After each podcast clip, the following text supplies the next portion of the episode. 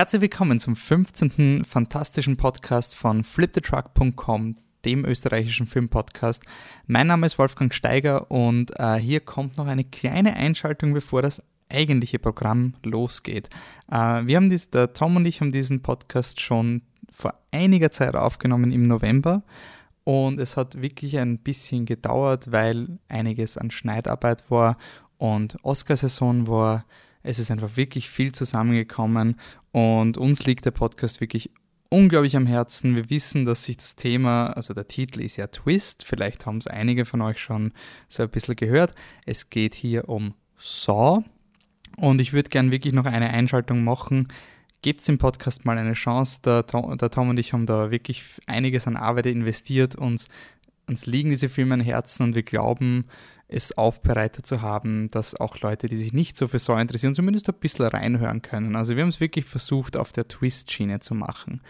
Bevor der Podcast aber losgeht, hätte ich noch gerne ein paar organisatorische Sachen, äh, die ich anbringen würde, nämlich für all jene, die jetzt gerade reinhören, weil ihnen gesagt worden ist, das Gewinnspiel von Die Beste aller Welten wird ähm, verlost im nächsten Podcast. Wenn ihr das getan habt, Danke, dass ihr so genau gelesen habt. Ich muss euch leider vertrösten auf den nächsten regulären Flip the Truck Podcast. Also der nächste Podcast, der wirklich Flip the Truck, das ist glaube ich der 111. Podcast wird es sein. Da werden auch unsere Top 10 des Filmjahres 2017 ähm, zusammengestellt werden. Äh, da werden wir eure Namen verlesen und wenn ihr euren Namen dann hier hört, dann schreibt uns bitte an und dann kriegt, wenn, dann kriegt ihr eine DVD von einem der sicher besten österreichischen Filme der letzten Jahre und sicher einem Film, der sich auch in die Top 10 im nächsten Podcast sehr weit vorn hinein verirren wird. Ähm, damit wäre das Organisatorische erledigt. Ich wollte noch ähm, etwas aufnehmen zum äh, neuen Harry Potter Trailer. Es gibt ja einen Trailer zum zweiten Fantastic Beasts Film. Das gibt es aber, werde ich dann einfach reinschneiden am Ende vom Podcast. Jetzt wünsche ich euch, euch mal viel Spaß mit dem Podcast. Wie gesagt, wir haben es im November aufgenommen. In unseren Augen ist das Programm weiterhin aktuell. Es hat sich eigentlich wirklich nichts verändert. Wir haben damals viel Arbeit investiert. Wir hoffen, ihr findet es interessant. Somit wünsche ich euch wirklich jetzt endlich nach monatelangem Hype viel Spaß mit unserer Saw-Retrospektive oder dem Alternativtitel What's in a Twist.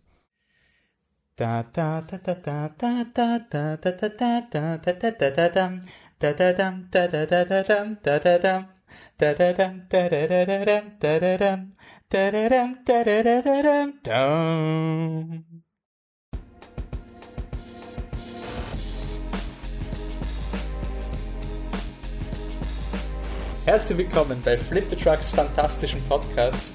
Mein Name ist Wolfgang Steiger und bei mir ist wie immer Thomas Kodner. Hi. In unserer neuesten Folge geht es, also ist es fantastisch, es gibt zumindest unplausible Dinge in diesem Franchise. Die lange angekündigte ich sag's noch nicht, weil ihr könnt noch zuhören und ich sag's euch bitte, gebt's, gebt's dem Podcast eine Chance. Bleibt noch dran, bleibt noch dran, ihr hört das Intro, ihr hört das Intro, das läuft noch im Hintergrund. Es geht um Saw und wer dreht jetzt ab? Okay, passt, fangen wir an.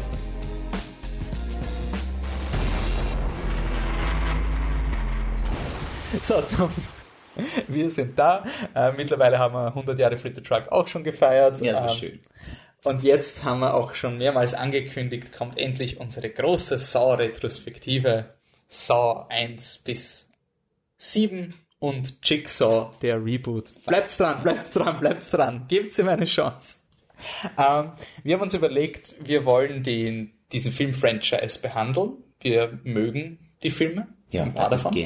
Also dies, äh, einige mögen wir gar nicht, einige von den Teilen, aber das werden wir alles gleich besprechen. Und ähm, wir wollen einfach mal in diesem Podcast euch ein bisschen einen Einblick geben. Das ist ja auch der Sinn von Filmpodcasts, mal ein bisschen andere Blickwinkel präsentieren. Genau. Und ich finde gerade bei Saw, das ist eine, eine Reihe, die extrem unter ihrem Ruf zu leiden hat, teilweise verdienterweise, also teilweise kann man wirklich glauben, was in den Zeitungen steht und andererseits muss man aber schon schreien, Lügenpresse gibt's mhm. nicht. Und bevor wir zu Saw kommen, haben wir gesagt, ähm, wir machen nicht nur über Saw, wir wollen ein bisschen einen Bildungsauftrag machen. Genau. Wir wollen euch erklären, nicht erklären, wir wollen mit euch herausfinden, wie funktionieren eigentlich Plot-Twists und was sind gute Plot-Twists, was sind schlechte Plot-Twists und was ist eigentlich ein Plot-Twist. Ähm, Haben wir wieder Wikipedia-Definitionen cooler? Na, wir können es googeln. Kannst du mir sagen, was ein Twist wäre, der dich wirklich beeinflusst hat, während ich so tue, als Ein Twist, der mich nachträglich beeinflusst hat, nämlich in jeder Hinsicht, ist natürlich der Twist aus Harry Potter 1. Ja, wie könnte man darauf kommen? du meinst das Spoiler für Harry Potter 1? Ja, Vorsicht. ich glaube aber, das weiß mittlerweile jeder. Nicht Snape ist Ich, der glaub, Böse. ich glaube aber mittlerweile ist Wissen weniger, als dass Snape Dumbledore tötet. Spoiler, by the way. Spoiler Alert! Okay, dann äh, Spoiler für alle, die Harry Potter 1 noch nie gesehen oder gelesen haben. Nicht Snape, der schwarz gekleidete Lehrer, der den, die, die Hauptfigur so hasst und schlecht behandelt, ist der Böse, sondern der arme, stotternde Mann im Turban ist der Böse, der, der die ganze Zeit auch von Snape gedisst wird. Und das hat, damit habe ich halt gar nicht gerechnet. Damit hat auch kein Erwachsener, den ich kenne, gerechnet, weil sie ja gesagt haben, es ist ein Kinderfilm. Und sie rechnen nicht damit, dass der so was Überraschendes auf den, äh, auf den Tisch bringt. Und ja, der hat mich umgeworfen und mich zum Harry Potter Freak gemacht und daraufhin zum Lese- und Filmschau-Freak. Also im Grunde verdanke ich dem alle meine Hobbys. Okay, passt. Hast du ein Beispiel? Äh, ich überlege gerade die ganze Zeit, wenn etwas ist, was nichts, weil wirklich Saw war für mich der Film, der mich extrem Okay, beeinflusst hat. Also Saw war wirklich so für mich so der Film, der mich auf Plot Twists gebracht hat. Ich habe dann auch wirklich nach Saw, wir haben auch eine Liste auf Facebook gegeben mit die besten Plot Twists und so. Ich habe der Filme teilweise aktiv geschaut Mhm. wegen Saw, weil mir das so interessiert hat, dass du schaffen kannst, Leute hinters Licht zu führen und dass sie das mögen. Das finde ich spannend, dass, Mhm. Ja, dass man das spannend. mag, weil es halt einfach dieses Kräftemessen mit dem Drehbuchautor ist. Ich mache das total gerne, dass irgendwie so, so Twists ähm, prognostiziere. Auf Facebook haben wir diskutiert, ohne ihn zu spoilern, weil ich finde den Twist phänomenal. Rosebud von Citizen Kane, einer der Mhm. Ist ein bekanntesten Twists der ja. Filmgeschichte, ähm, hat der Bernhard eben diskutiert, ob das überhaupt ein Twist ist, weil das ist das zentrale Mystery. Und es wird einfach aufgeklärt. Mhm. Aber ich finde trotzdem, was Rosebud ist, ist halt schon eine Überraschung. Und Man geht nicht davon aus und damit ist es ein Twist. Äh, was sagt Wikipedia? A plot twist is a literary technique introducing a radical change in the direction or expected outcome of the plot in a work of fiction. Und da fällt Rosebud für mich schon rein. hinein, ja. Ähm, in meinen Augen der beste Plot-Twist, den ich leider gewusst habe, wir haben schon mal drüber geredet in einem anderen Podcast, ist ähm, das äh, Planet der Affen, der allererste Planet der Ah. Affen. Kennt jeder, ist auf der DVD gewusst, drauf, ja. die, die Freiheitsstatue, It was Earth all along. Stell dir vor, du weißt es nicht. Ja. Du, du glaubst, das ist einfach so ein Film und alle Planeten schauen gleich aus, weil es crappy 60er Jahre Science Fiction, da schaut alles aus wie die Erde, alles hat, alle Planeten haben die gleiche Gravitation wie die Erde, die Affen sprechen Englisch, weil jede Alienrasse spricht Englisch. Natürlich.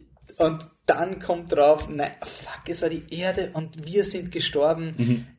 Genial. Also das ist auch so ein Film, äh, eine, eine Version, wo der Twist im Nachhinein besser war als der vom Buch. Im Buch ist der Twist nämlich anders. Im Buch kommt er zu einem Planet der Affen Ja. und es kommt drauf, okay, auf diesem Planeten der Affen haben die Leute quasi wurden von Affen versklavt oder hat sich anders entwickelt und am Ende vom Film reist er zu, äh, vom Buch reist er zurück zur Erde, schickt ein SOS und das SOS-Signal wird empfangen in einer Weltraumstation, wo Affen drin sitzen, weil sie auch schon quasi die Erde Okay. Ja, übernommen haben. Also es ist quasi der schwächer. doppelte Twist, Ja, aber schwächer. gespaced auf zwei und damit ist er nicht so cool. Ähm, ja, sieben hat einen ganz coolen Twist, aber will ich jetzt auch nicht. Mir wurde der Twist von Fights Club gespoilert. Den finde ich okay, aber mittlerweile weiß ich, dass das jeder Film in den 90ern das gemacht ist eben hat. das. Es ist okay, weil es war einer der ersten, aber dieser Twist wird ja bis heute versucht. Das finde ich ja so anstrengend. Ja. Manche Sachen kann man in den 90ern lassen. Das wurde durchbearbeitet, Leute. Das braucht kein Mensch mehr. Und ich finde, ein Twist ist immer gut, wenn er quasi, äh, wenn du nicht damit rechnest. Genau. Ich habe mit meiner Freundin oft mal geredet, was ist für sie ein guter Twist. Und sie hat gemeint, also ein schlechter Twist, weil mich das nach Jigsaw so beschäftigt hat. Und sie hat gemeint, ein schlechter Twist, Sherlock, Spoiler für Staffel 3 von Sherlock. Es gibt eine furchtbare Staffel von Sherlock, wo Sherlock einfach nur mehr wacky crazy ist und in einer Folge hat er eine Freundin. Und dann sind wir so, ah, Sherlock hat eine Freundin, ah. Und sie hat es überhaupt nicht mögen, weil nachher war der Twist, er hat sie nur verarscht. Und dann haben wir darüber diskutiert und das Problem, was war, ist halt, der Twist war kein Twist, weil er einfach nur irritierend war. Eine Figur verhält sich absolut irritierend und in Retrospektive versucht man das zu rechtfertigen und sagen, ah, das war ein Hinweis. Die Tatsache, dass das alles keinen Sinn gemacht hat, war ein Hinweis darauf, dass es ein Twist war. Das ist für mich ein schlechter Twist. Ja. Einfach so, wenn du einfach schlechte Stories schreibst und danach so tust, als wäre das Absicht gewesen. Ein Twist soll nie etwas, ein Problem des Publikums erklären. Da kommen wir vielleicht bei Saw auch noch oft. Okay, und damit kommen wir endlich zu Saw. Wenn ich es richtig in Erinnerung habe, 2003 rausgekommen.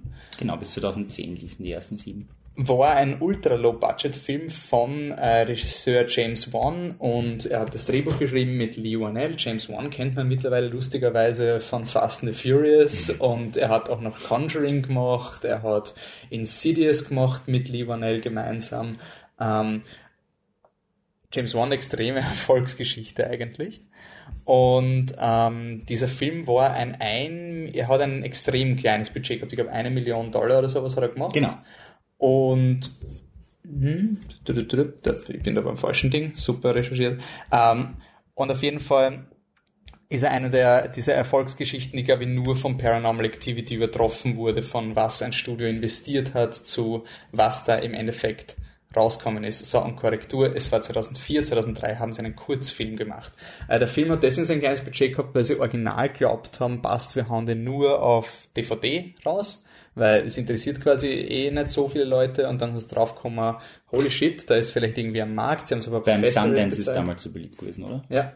Und dann war, hat er doch 103,9 Millionen Box Office Na gemacht, also fast verhundertfacht die, die Ausgaben. Und was dazu geführt hat, dass Saw eine extreme Horrorinstanz worden ist. Es hat dann, ich glaube, der vierte Teil hat dann den Slogan gehabt, if it's Halloween, it must be Saw. Ähm, es war quasi jedes Jahr kommt ein neuer Film raus. Extrem wenig Budget, extrem hohe Wiedereinnahmen. Äh, eine der wenigen Filmreihen, die mit jedem Teil bis zum dritten zumindest mehr Geld eingespielt hat als der Vorläufer. Sie wurden immer erfolgreicher, danach ging es langsam bergab, bis dann mit Saw 3D oder wie es bei uns geheißen hat, Saw Vollendung, das vorläufige finale Kapitel eingeleitet wurde.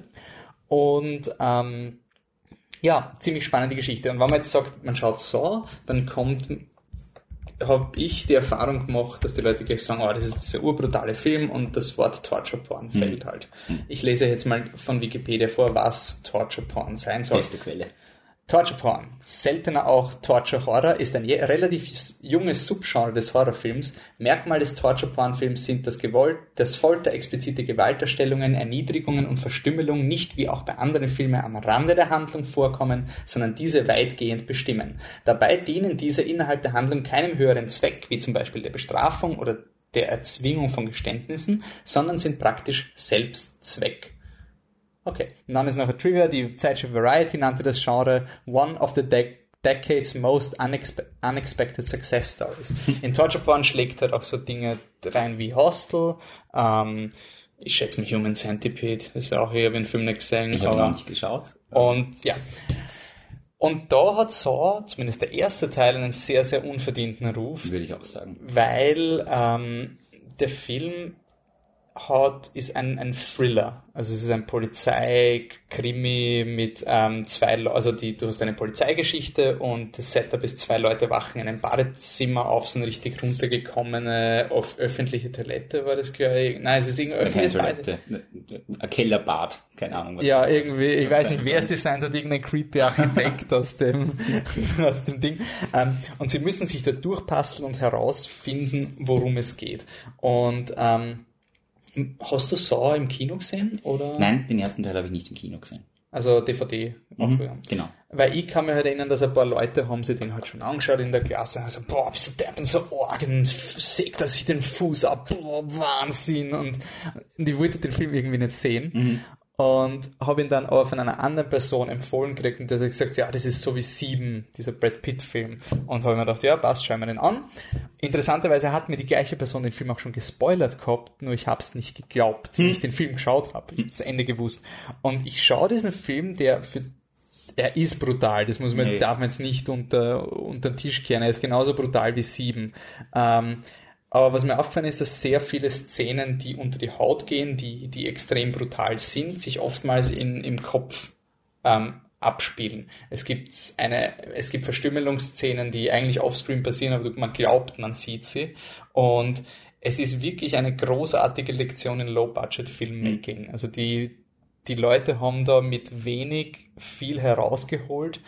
Es ist eine, eine, eine Erfolgsstory in Sachen Editing. Der Kevin Greudert, der Editor, der alle Filme geschnitten hat, ähm, auch den neuesten leider. Mhm. Und 6 und 7 hat er nicht geschnitten, weil er hat beim, Regie geführt. Beim ersten Film hat er sogar aus Stock-Footage schon vorhandene genau. neue Szenen gebastelt. Genau, er hat quasi Szenenübergänge machen müssen, mhm. die nicht da waren und durch absichtliche Stil, also Standbilder und Überblendungen ist mhm. möglich gewesen, da Szenenübergänge zu machen.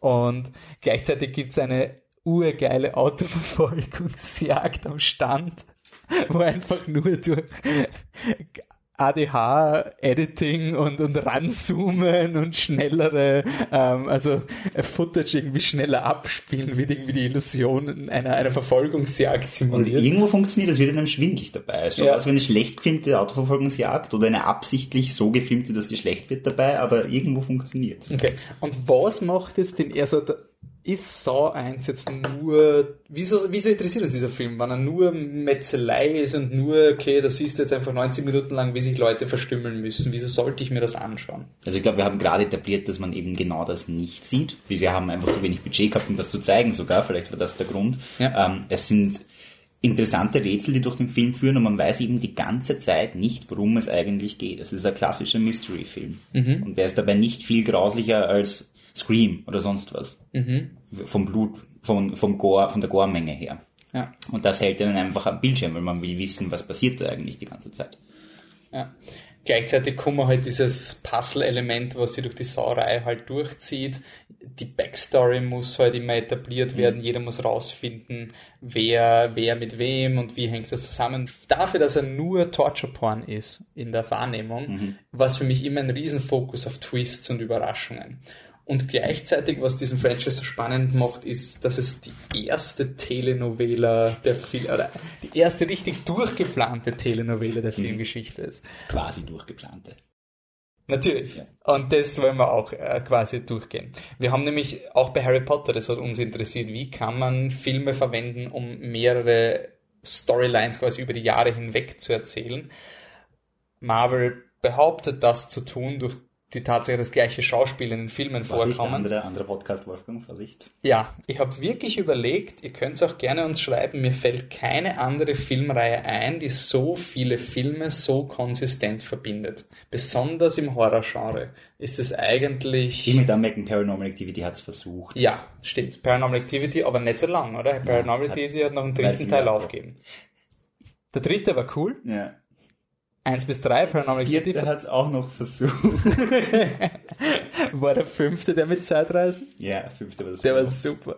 Ja. Nein, nein, nein, nein, nein, der fünfte war der Latino und der ah, ja, sechste, war, war dann Ghost genau, Dimension. Ja, der war super. Der hat mir wieder alles gegeben. Und das meine ich eben. Viele Filme probieren es halt ein bisschen. Mhm. Scream, okay, hat weniger Filme. Aber wirklich, du hast, den siebten klammer ich jetzt aus, du hast sechs Filme, die stilistisch konsistent mhm. sind, die die gleichen Figuren haben und die nicht so wie zum Beispiel bei den Freitag der 13. Filmen ist meistens so, ja, er metzelt halt alle ab, nächsten, nächster Film, gibt's mhm. neue Hauptdarsteller, vielleicht ist der Glück und der Überlebende vom letzten Film kommt kurz vor, wird dann umbracht mhm. und ist weg.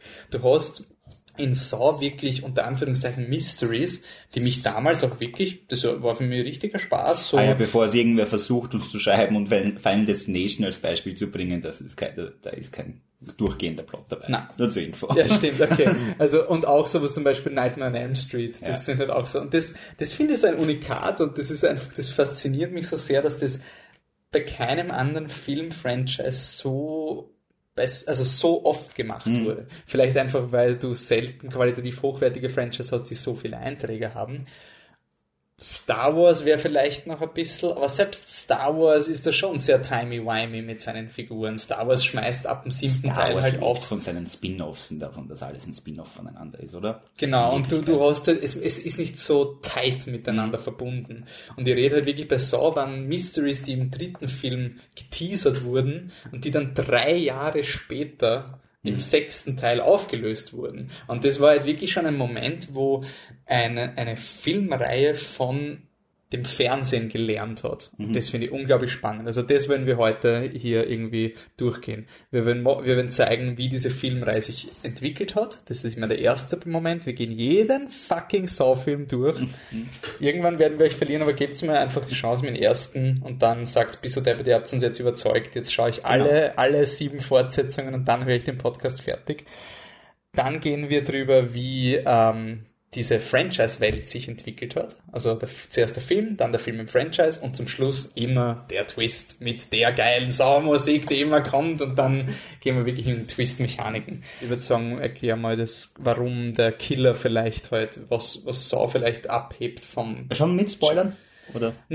Bis zu einem Bärenfalle quasi. Okay. Also jetzt mal die, diese Idee. Was, weil ich finde schon, dass das irgendwie so ein Unikat ist, was bis dato im Horrorfilm nicht existiert hat. Prinzipiell ist Saw als Film schon einmal deshalb einzigartig, weil die, die Ursprungsidee von ihnen war ja äh, ein Lift, ein Kurzfilm über einen Lift und eine Überwachungskamera und zwei Leute sind in diesem Lift. Die sind immer weiterentwickelt. Äh, die beiden müssen herausfinden, wieso sie dort sind und was passiert ist und so weiter. Also das Ganze ist total minimalistisch. Und das hat sich im Endeffekt auf Saw, den eineinhalb Stunden Film, extrem übertragen. Der ganze Film ist, trotz der vielen Szenen außerhalb dieses Badezimmers, extrem minimalistisch und darin cool. Ähm, der Jigsaw Killer ist insofern wahnsinnig interessant, weil man ihn im Grunde den ganzen Film lang nicht sieht.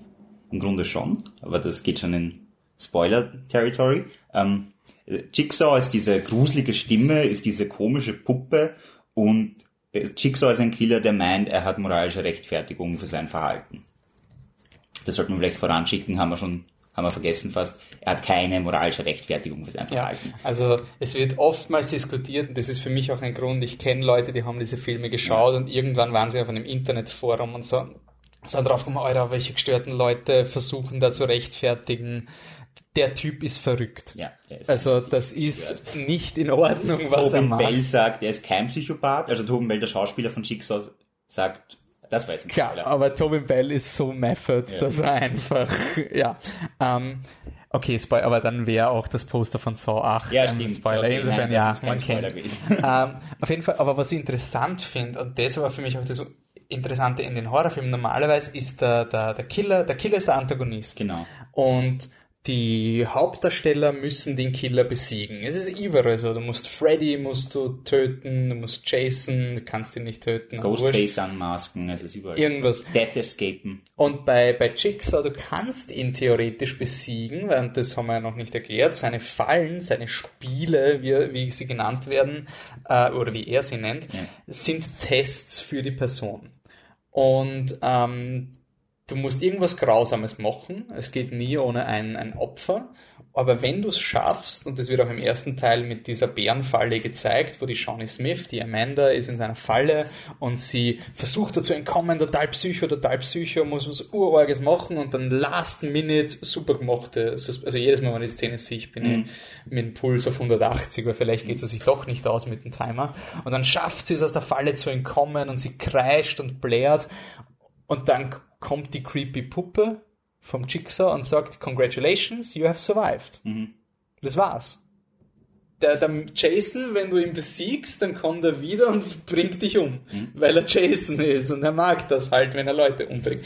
Und dieses Prinzip von einem Killer, der unter großen Anführungszeichen auf der Seite der Opfer ist, finde ich sehr spannend. Und das hat diesen Franchise für mich, weil ich finde, das nächste, was Saw 1 oder 7, du hast auch diesen selbsternannten Ke äh, Moralapostel. Psychopathen, Moralapostel, der halt mit der Gesellschaft unzufrieden ist. Jigsaw ist auch unzufrieden mit der Gesellschaft. Ja. Und er will den Leuten zeigen, wie gut es ihnen geht auf einer Art.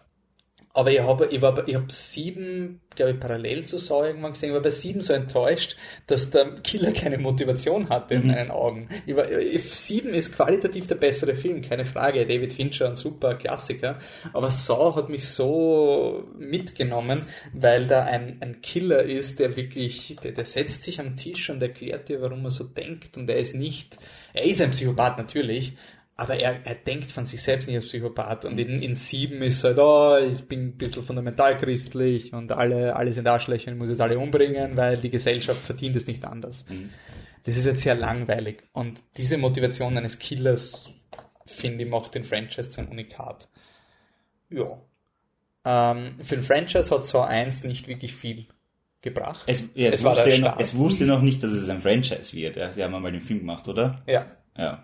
Aber man muss schon sagen, es ist ein Film, wo am Ende des Films so viele Fragen offen bleiben, dass du den zweiten Teil schon als logisch erachtest. Ja. Also es ist wirklich, sehen, du, du weißt im ersten Teil nichts zur Person Jigsaw selbst, sondern halt wirklich nur zu seinen Opfern, weil du auch nicht, weil das ja auch ein Mystery ist, wer ist der Jigsaw? Und am Ende wird es offenbart, er ist Jigsaw und dann denkst du dir, okay, aber warum ist er so, wie er ist? Und das ist der zweite Teil. Stopp! Jetzt habt ihr wirklich einen Grund, Saw 1 zu schauen. Bitte nehmt diese, wenn ihr jetzt noch hört und ihr habt keine, wirklich danke, dass ihr uns wirklich den vertraut habt. Jetzt ist genug. Probiert den ersten Film zu schauen. Ich finde, er ist ein guter Film. Also er ist kein Leben, für mich war er lebensverändernd, aber jetzt so objektiv ist er wahrscheinlich. Nein, aber für also ein, Klass, ein klassischer Horrorfilm, ein wirklich guter Horrorfilm einfach. Und- Und, ein Psychothriller. Und ein Horrorklassiker. Ja, also es ist außerdem. wirklich ein, ein essentieller Horrorfilm. Ich finde, hast du Hostel gesehen? Nein, das habe ich auslassen. Ich verweigere es nämlich Ja. auch. Wenn es Hostel-Fans unter euch gibt und ich habe Hostel gerade genauso behandelt wie andere Leute Saw, bitte Mhm. schreibt es uns, ich glaube es nicht, aber ich bin schon der Meinung, dass Saw seinen Platz in der Horrorbranche verdient. Alleine, wenn ihr Conjuring-Fans seid und euch interessiert, was hat denn der Regisseur von Fast and the Furious 7 vor Conjuring gemacht? Besseres gemacht. Schaut's. Oh. Findest du es so ein besserer Film als Conjuring? Ja, Okay. ganz ehrlich. Ich finde, Conjuring ist besser produziert und smoother. Und da ist er quasi wirklich als Regisseur schon gefeit mit seinen Werkzeugen. Mhm. Aber Saw ist unglaublich roh. Und, Deswegen so gut. Nitty-gritty, low budget, auf, aufs Beste, alles rausgeholt, was man da rausholen kann. und ich glaube, das, das war auch der Grund, warum mich der erste Saw so abgeholt hat. Das ist halt wirklich, wenn man gerade so ein Teenager ist, gerade das Horror-Genre hat ein bisschen so ein, das hat irgendwie etwas, wo es einen hinzieht, weil es einfach dieses Genre ist, was sagt, ja, da kann alles passieren und, und nothing is safe, theoretisch. Und ja, die Welt ist scheiße und grindig und wow, so dark und edgy. Es hat mich schon abgeholt. Es hat mich wirklich so ein, und der Jigsaw und der, er hat so ein selbstgerechtes Arschkind, der halt die Leute, und man kann da ein bisschen sich so rein sympathisieren, obwohl er ein Psycho ist. Ich Ja. finde, ich finde, das ist einfach schön, dass Horror so ein Ventil sein darf, dass man ein bisschen aneckt. Und wie gesagt, wir, wir finden nicht, dass Jigsaw in irgendeiner Weise recht hat. Bitte, bitte reflektiert. Und das ist auch nicht die spannende Diskussion Ja. bei den Filmen, auch wenn sie so viele gerne führen möchten. Ja, und ich finde, die Filme sind viel spannender, wenn man sagt, Jigsaw ist einfach ein, ein widersprüchliches Monster. Weil das heißt noch nicht, dass seine Opfer es nicht auch sein können. Genau, ja. Und deswegen gibt es dem Film eine Chance, weil jetzt kommen wir zum Twist und ich finde den Twist so cool. Bitte dreht's ab. Ähm, dreht's ab. So. Twist von Saw 1. Bist du drauf gekommen? Nein, ganz und gar nicht. Einer der wenigen Momente im Film schauen, wo mir der Mund offen stand. Ich habe wirklich nicht damit gerechnet, dass das passiert. Oder Ähm, nicht packt, wie es passiert ist. Wir werden jetzt natürlich alles erklären für Ja. den Fall, dass ihr wirklich mithört und sagt sich Scheiß drauf und vielleicht kriegt ihr danach Lust, den Film zumindest zu sehen. Ich habe den Film so viel mit so oft gesehen. Ich glaube, das ist einer meiner meistgesehensten Filme, weil ich es mit so vielen Leuten schauen wollte. Ich wollte das Gesicht sehen vom Schluss, weil es einfach der Killer liegt am Boden Die Leiche am Boden in der Mitte ist der Killer. Und am, am Ende vom, du hast ja quasi den, den Typen aus Lost, der ist der eindeutige Bösewicht, und den töten sie dann und dann finden sie aber ein Tape in seiner Jackentasche und kommen drauf, oh shit, das Der war war auch ein ein. Typ, der ein Mhm. Spiel spielen musste, aber wenn das nicht der Killer ist, wer war es dann? Und der Killer ist eigentlich ein kranker Patient, man weiß zu dem Zeitpunkt noch nicht, doch, Frontal Lobe Tumor. Äh, man weiß, Genau. er hat einen Tumor und er sagt auch, der Jigsaw Killer, I'm sick. I have, I'm sick of the disease eating me away at the inside. Ähm, und das finde ich, der Twist ist für mich extrem, du kannst ihn nicht vorhersehen. Aber er ist extrem gut vorbereitet. Genau. Es ist alles drin. Es wird etabliert, der Killer ist Teil des Spiels. Er schaut zu. Er schaut immer zu, er ist immer so na- nah dabei wie möglich. Und wenn man das auch weiterspinnt über den Saw-Franchise, und das finde ich auch ein sehr spannendes, Obje äh, ein spannendes Thema, John Kramer und auch seine Jünger teilweise sind Teil der Spiele. Mhm. Sie, sie geben, begeben sich in Gefahr. Also sie sind solche Fanatiker, dass sie wirklich dran glauben mhm. und vor Ort da sind. Und ich finde, der Twist ist einfach, er, er haut dich um, wenn da der Jigsaw aufsteht, sich das Make-up runterreißt und dann die Tür mit dem Game Over schließt. Mhm. Das, das ich habe kurz geglaubt, wirklich, es ist jetzt ein Zombie-Film und habe mich gar nicht auskannt. Und dann habe ich gedacht, zwei Sekunden später, okay, das kann überhaupt keinen Sinn ergeben. Und zwei Sekunden später haben sie mich überzeugt, dass es Sinn ergibt. Mhm. Also das ist vielleicht, äh, Saw gibt sich zu viel Mühe, sich selbst zu erklären. Aber im, ja. im ersten ist das noch voll okay. Also ja. viele Zuschauer wären sonst abgesprungen, wenn es mhm. uns dann nicht wirklich in den Mund gelegt worden wäre, was da passiert. Aber der Twist an und für sich funktioniert halt wahnsinnig gut. Es war, wie gesagt, alles da. Und es ist ein Traumtwist. Und ein Twist, den ich vorher nicht gesehen habe im Film. Ja. Ich meine, man glaubt, jemand ist tot und in Wirklichkeit lebt er. Ja, aber die ganze Zeit jemanden vor unseren Augen haben und nicht drauf kommen, dass der eigentlich lebt und wer das eigentlich ist. Das ist und cool ist halt auch die Doppeldeutigkeit, weil der John sagt ja, there is a man in your room. Mhm. Und er sagt nie, dass der sich erschossen hat. Mhm. Er sagt nur, when there's that much poison in your blood, you shoot yourself. Mhm. Aber nicht, dass der das gemacht hat. Das ist also ein, ein guter Game Master. ein wirklich guter Game Master, der, der das so sagt, dass die Leute misdirected sind. Und das ist halt auch in der Twist-Mechanik etwas extrem Wichtiges, die Leute fehlzuleiten. Mhm. ohne das, sie anzulügen. Ohne das sie anzulügen. Und das werden wir jetzt quasi immer auf Herz und Niere bei jedem Saw-Film prüfen, ob das funktioniert mhm. oder ob es nicht funktioniert. Gut, Saw, mega erfolgreich sofort ein Sequel, koste es, was es wolle. James Wan sagt, nein, macht er nicht. Ähm, und dann passiert was Lustiges, nämlich Darren Lynn Bausman, der Regisseur von Saw 2 bis 4, äh, reicht ein Drehbuch ein für einen Film. The Desperate oder so. Ja, genau, The Desperate. das ist ja auch richtig cool. Kenn ich auch. Ähm, und dann haben sie gesagt, na, das ist zu sehr Saw. Das ist einfach zu sehr Saw. Aber er war auch inspiriert von Saw sagt er, ja. wie auch immer er heißt. Darren Lynn Bausman. Genau, Lynn. Und auf jeden Fall sagen sie, aber wisst, weißt was, wir könnten ein Drehbuch nehmen und einfach einen Saw-Film draus machen. Mhm. Eine sehr interessante Situation. Das ist jetzt einen zweiten Teil, der unbedingt kommen muss, der finanziell notwendig ist für die Leute, weil mhm. er einfach so profitabel war. Saw 2 hat auch Micro, äh, Micro, Micro Budget unter Anführungszeichen, ich könnte ihn nicht finanzieren. 4 Millionen Dollar hat er gekostet, 147 Millionen eingespielt, aber Wahnsinn. Ähm, jetzt hast du die Fortsetzung als Film und was muss sie machen? Sie muss die Story fortführen. Und damit gibt sie Tobin Bell das Rampenlicht. Mhm. Tobin Bell, der Jigsaw-Killer aus dem ersten Film, in meinen Augen einer wenn man inspiriert sein will, wenn man Schauspieler werden will, dann sollte man sich Interviews von Tobin Bell anschauen. Weil der Typ ist im undankbarsten Franchise überhaupt. Keiner nimmt so ernst und wenn man den Typen hört, pff, bist du deppert, der ist schon Method.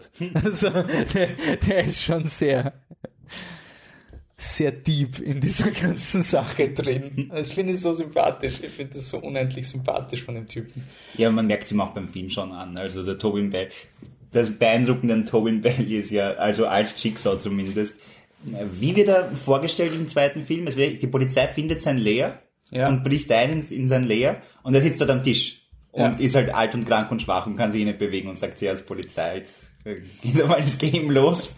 und damit, und das ist schon das nächste, wo du eben diesen, diesen, also wir kombinieren jetzt Film und Franchise, weil es macht keinen Sinn, das separat zu machen. Du hast jetzt eben diese, diese Dinge wie Freddy und Jason und Chucky, halt ikonische mhm. Horror-Ikonen. Und Jigsaw ist, ist mittlerweile eine Horror-Ikone, genau auf dem gleichen mhm. Level ist ein alter, schwacher Mann. Ja. Und der ist so ein richtig kranker, ein sterbenskranker Mann. Ja, es ist, von der Optik her finde ich ihn cool. Also wie, wie er da sitzt und ganz ruhig ist. Mhm. Und das hat, glaube ich, auch zu diesem Ding geführt, wo Leute sich verabschieden vom, ähm, vom Franchise, weil er einfach die Fans ihn so sehr lieben, dass sie ihn vergöttern. Mhm. Und ich finde aber nicht, dass das die Schuld von Saw ist, sondern eher von den Fans, die halt diese Hype-Kultur um den Film betreiben. Also er ist ein Psychopath. Der Film macht sich an keiner Stelle die Mühe, so zu tun, als wäre Jigsaw gerechtfertigt. Die Regisseure sagen es nicht, es ist wirklich... Ja.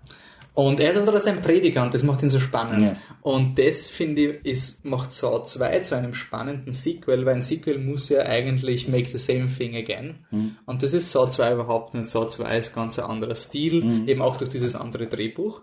Ähm, du hast jetzt eine Gruppe von Leuten in einem Haus, die getestet werden. Also die Fallen sind nicht mehr personal, äh, sie sind schon personalisiert, doch. Aber sie, sie sind nicht angekettet. Sie gehen Genau. durchs Haus und müssen halt irgendwie rausfinden oder rausfinden, was sie machen müssen. Ja.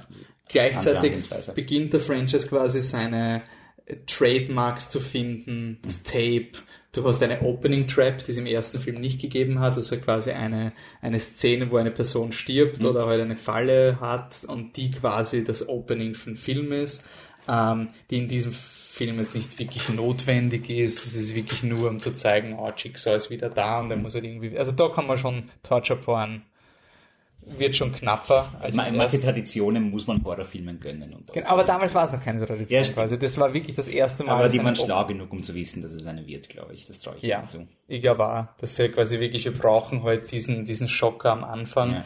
Ähm, gleichzeitig hast du jetzt durch Vertragsprobleme mit Carrie Elvis, hast du, durfte der Film nicht fortsetzen, wo Saw geendet hat. Mhm. Also Dr. Gordon, der Überlebende aus dem ersten Teil, verschwand was zu viel Spekulationen führte im Franchise von den Fans.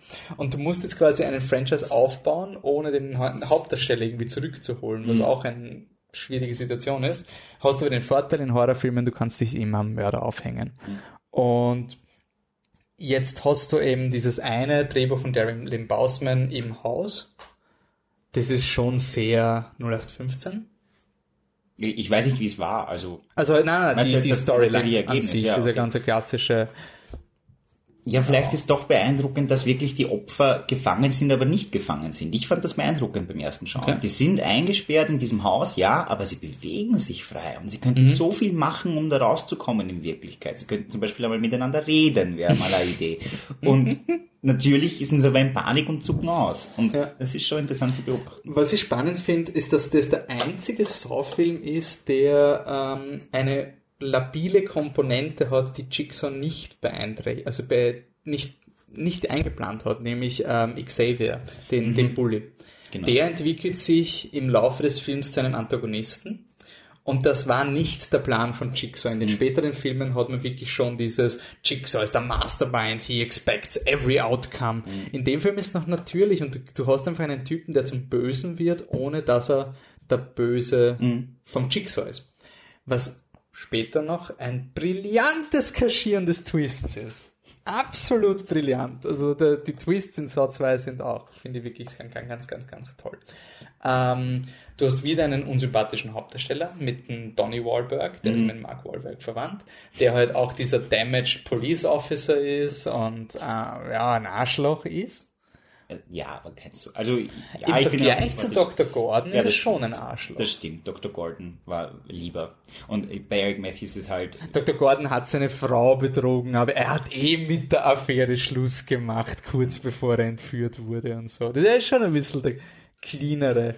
Und das ist aber auch etwas, was den Saw-Franchise prägt, diese unsympathischen Hauptdarsteller und diese abgefuckte Welt. Also auch die Polizisten. Ich meine, der, der Officer Rick, der später dann wichtig wird, gespielt von Lyric Band, äh, Brand, Band, irgendwie so, äh, der äh, weiß Polizeigewalt urgut. Da gibt's eine Szene, wo er zum Donny Wahlberg sagt, so, gib mir fünf Minuten mit dem Typen, ich hau dem in die Goschen und das passt schon, oldschool. Was du denkst, ist das gerade wirklich gesagt worden? Und das ist wieder so ein Fall, wo, wo ich als, als, als 16-, 17-Jähriger, na, später, doch 17-Jähriger, also war so, boah, der Film ist urkritisch. Und ich hab gewusst, es werden andere diesen Film sehen und sagen, der heißt Gewalt gut, aber für mich war das halt nie so. Ich habe den Film nie so gesehen, weil einfach diese Welt so, so abgefuckt ist.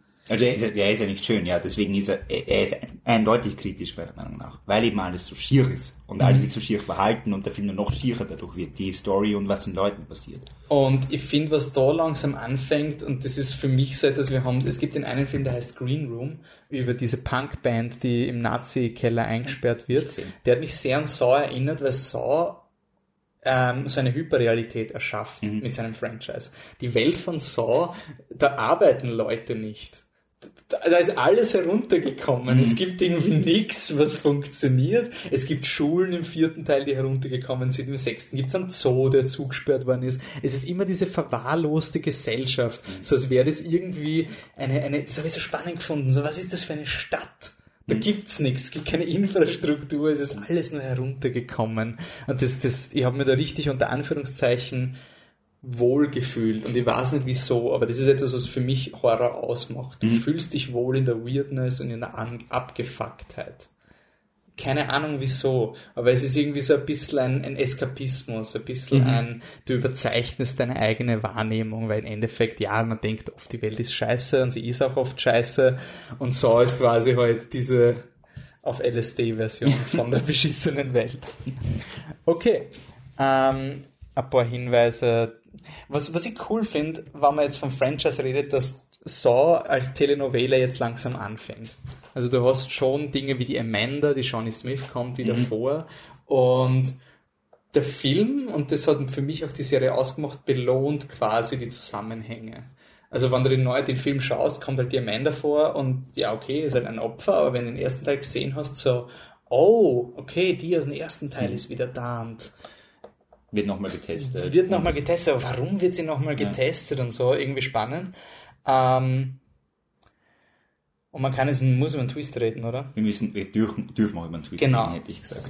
Gehen wir zum Twist, Twist-Alarm, und das war der Moment, wo der Film ein bisschen angefangen hat, so, auch so eine Mythologie aufzubauen, weil der erste Twist war, das Badezimmer aus dem ersten Saw-Film kommt wieder vor. So das Haus, wo sie waren, dann gehen sie da runter und dann geht die Tür auf und dann plötzlich, boah, du bist wieder da, wo der erste Teil ist. Und das ist halt diese Bestätigung mit, ich kenne das aus dem Radio. Eh klar. Ja. Aber es ist voll geil, weil es irgendwie so, okay, es war eine Zusatzinformation, der Adam ist tot. Ich sehe seine Leiche. Abgesehen von Fan-Verschwörungstheorien. Die ich alle glaube. In dem Fall, aber. Aber okay. Und das war halt das erste Mal, wo, wo der Franchise mich das nächste Mal gehuckt hat. So, oh, das ist nicht nur irgendwas, es geht weiter und dann kommt der, der Twist mit, das Spiel ist nicht live. Mhm. Ist nicht zeitgleich. Der Sohn, weil der Eric Matthews, heißt er so? Ja, Eric Matthews. Sucht er eigentlich seinen Sohn und will von Jigsaw wissen, wo sein verdammter Sohn ist und sieht auf dem Bildschirm die ganze Zeit seinen Sohn in dem Haus herumgraben. Und der Jigsaw sagt, he's in a safe place. Ja. Und am Schluss sitzt der Sohn im Safe in dem Raum, wo Jigsaw sitzt und das Spiel war schon vor ein paar Stunden und der Sohn ist längst gerettet. Ja. Absolut cool. Also ich bin nicht drauf gekommen. Wäre ich nie drauf gekommen. Auch so ein, ein Twist, wo, und, wo die Leute sich urgefreien, wenn sie ihn sehen. Es ist ein What? Und, und cool und passt. Ähm, und gleichzeitig fällt da langsam ein bisschen die Twist-Mechanik auseinander, weil der Jigsaw sagt zwar, ich will reden, ich will nur reden, dann findest du deinen Sohn wieder in a safe place. Er sagt aber auch gleich zu Beginn die Trailerline, oh yes, there will be blood. Und in diesem Satz impliziert er, dass der Daniel gerade Gift atmet und nur noch 60 Minuten zu leben hat. Und das ist natürlich, um den Twist zu kaschieren. Aber es ist nicht konsistent. Und das ist ein, ein halb schlechter Oder es Twist. ist konsistent und im Safe war auch dieses Nervengift. Das heißt, Daniel stirbt. Finde ich auch okay, aber es, es, es wirkt nicht so. Eh, es wirkt nicht so. Also wenn das so wäre, dann, dann okay. Aber jetzt kommt der eigentliche Eigentliche Twist. Twist, also du bist jetzt dann, du hast jetzt schon zwei Twists gehabt, die schon ganz cool waren. Ja, bist du voll dabei. Und dann ist der Donny Wahlberg angekettet am Ende vom Film und er findet ein Tape, du kennst dich aus, passt, da da dam, da da dam, da da da da dam. Und die Amanda ist die zweite Killerin. Also Amanda, die zum zweiten Mal getestet wird, ist in Wirklichkeit schon längst eine Jüngerin von Jigsaw und hat sich quasi nochmal testen lassen. Um, sie hat sich nicht testen lassen. Sie war nur da, um die Regeln ja, genau. mitzuspielen. Also sie hat mitgespielt, aber sie war eigentlich, ich meine, sie hat einen Test gehabt, Ja. aber der war unabsichtlich. voll, weil der Xavier so ein Sie reingeworfen hat. geworden ist. Und damit hat sie nicht gerechnet, weil es unterstreicht wieder dieses, wie, wie kultistisch diese Leute veranlagt sind. Die, die machen da mit und die, die liefern sich quasi der Gefahr aus. Und das ist konsistent mit dem ersten Film. Und gleichzeitig kommt jetzt dieses Franchise-Storytelling. Und da, das war ein glücklicher Zufall, dass die Amanda sagt im ersten Teil eben dieses He helped me. Und das kommt in der Montage wieder und dann ist plötzlich wieder der Twist für mich noch geiler, weil, oh mein Gott, das hängt zusammen und sie hat ja gesagt, he helped me und die ist jetzt verrückt und ist auf der Seite von ihm. Bam! Wie cool. Äh, ist aber auch, muss man sagen, ein Twist, der besser funktioniert, wenn du den ersten Teil gesehen hast. Ja, das definitiv. Weil das He helped me ist nicht im Film. Und da kommt etwas, und das müssen wir dann bei Jigsaw diskutieren, dass der Film natürlich absichtlich Dinge falsch präsentiert. Ähm, die Amanda wird gefragt, warum bist du wieder im Spiel? Dann gibt's einen Cut und man sieht sie mit, äh, mit so Rasierklingen sich die Pulsadern so Mhm. ritzen und sie sagt, weil ich einen Rückfall hatte oder sowas.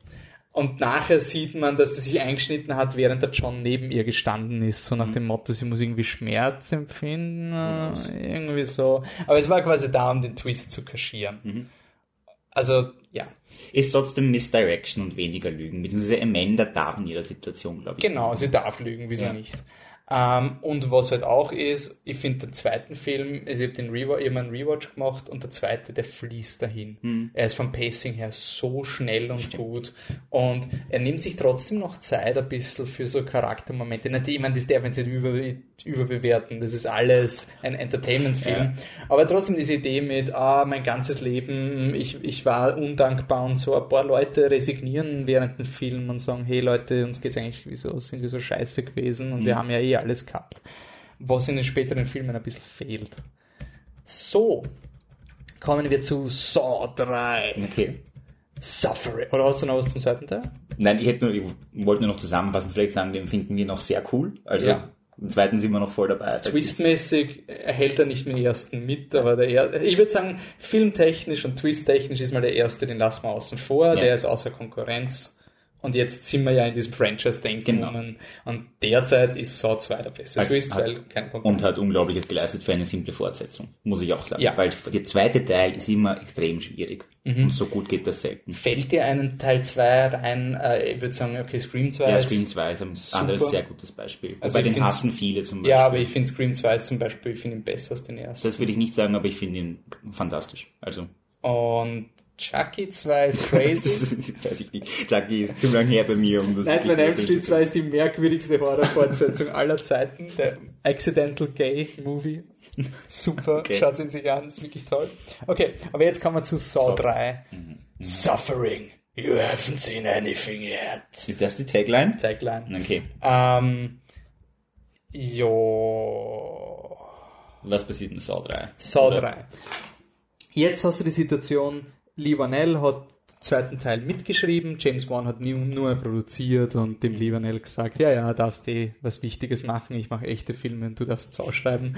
ähm, und Lee Vanell hat dann noch den dritten Teil geschrieben und hat den dritten Teil designt als Finale der Saw-Reihe, als seine Trilogie.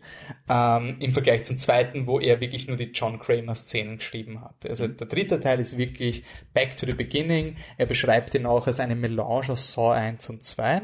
Man sieht nämlich viel mehr äh, übernatürliche Szenen unter Anführungszeichen. Also Leute haben Traumsequenzen. Traumsequenzen zum Beispiel, was im ersten Teil gab's da gab's noch ein paar so die Tochter vom Gordon, die die Angst vom schwarzen Mann hat. und so ein bisschen so ein bisschen was Übernatürliches. Ein paar so Suspense-Szenen, die in Saw 3 nicht so gut funktionieren wie im ersten, wo zum Beispiel im ersten hat der Fotograf, der Adam, es ist dunkel und er, er sieht nichts und deswegen macht er immer mit dem Blitz super geile Szene. Das probieren sie in dem Teil auch ein bisschen, es funktioniert nicht so Ja, gut. Hausbereitung so gut hin. Was der dritte Teil macht, ist halt wirklich Torture Porn. Also da gibt's einfach Szenen, die Zum Teil. zum Teil, aber er ist schon extrem grauslich, ja, widerwärtig. Ich habe ihn während dem Bügeln geschaut, weil ich wollte ihn nicht aktiv schauen. Ähm, du hast halt wirklich die Storyline jetzt, und das muss man ihm auch zugute halten, er macht etwas mit der Storyline. Mhm. Er hinterfragt jetzt nämlich, ist die Amanda ein Jigsaw? Mhm. Ist die Message von Jigsaw wirklich sinnvoll? Und die Aussage von Saw 3 ist nein.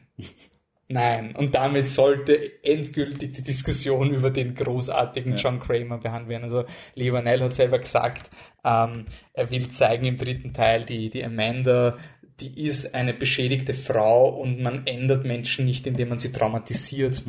Er hat auch einen Artikel gelesen von jemandem, der halt auch glaubt hat, ähm, dass er an Krebs leidet und hat wirklich eine Woche mit diesem Wissen gelebt und dann ist sie haben gesagt, dann hey, der Befund wurde verwechselt, du hast keinen Krebs. Und die Person war dann urdankbar und hat dann einen Blogbeitrag geschrieben und hat dann gesagt, irgendwann hat es halt aufgehört und diese Wirkung war weg.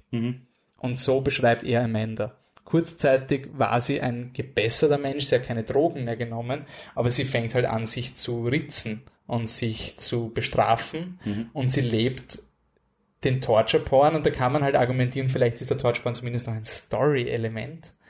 sie lässt Leute leiden. Und sie gibt ihnen keine Chance in ihren Fallen. Beim dritten Teil lässt sich das definitiv noch sagen. Also, Im, ja. ja. Und da ist es ja auch für ein Franchise etwas Neues. Du findest eine Jigsaw-Falle, oh mein Gott, die, der hat sich befreit und stirbt.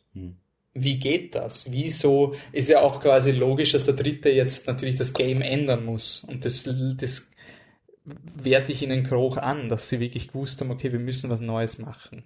Mein Problem ist, der Dritte ist zu lang. Er ist, glaube ich, 2 Stunden 15. Also, Okay. äh, nein, eine Stunde 50 oder sowas. Die Saw-Filme sind meistens knackige 60, äh, 90 Minuten. Ähm, er hat redundante Szenen, wie zu Beginn finden sie eine Falle von jemandem, der gestorben ist, obwohl er gewonnen hat. In der nächsten Szene wird die Polizistin entführt, die Carrie, und wird auch getötet, obwohl sie das Spiel gewinnt. Das ist eine redundante Information.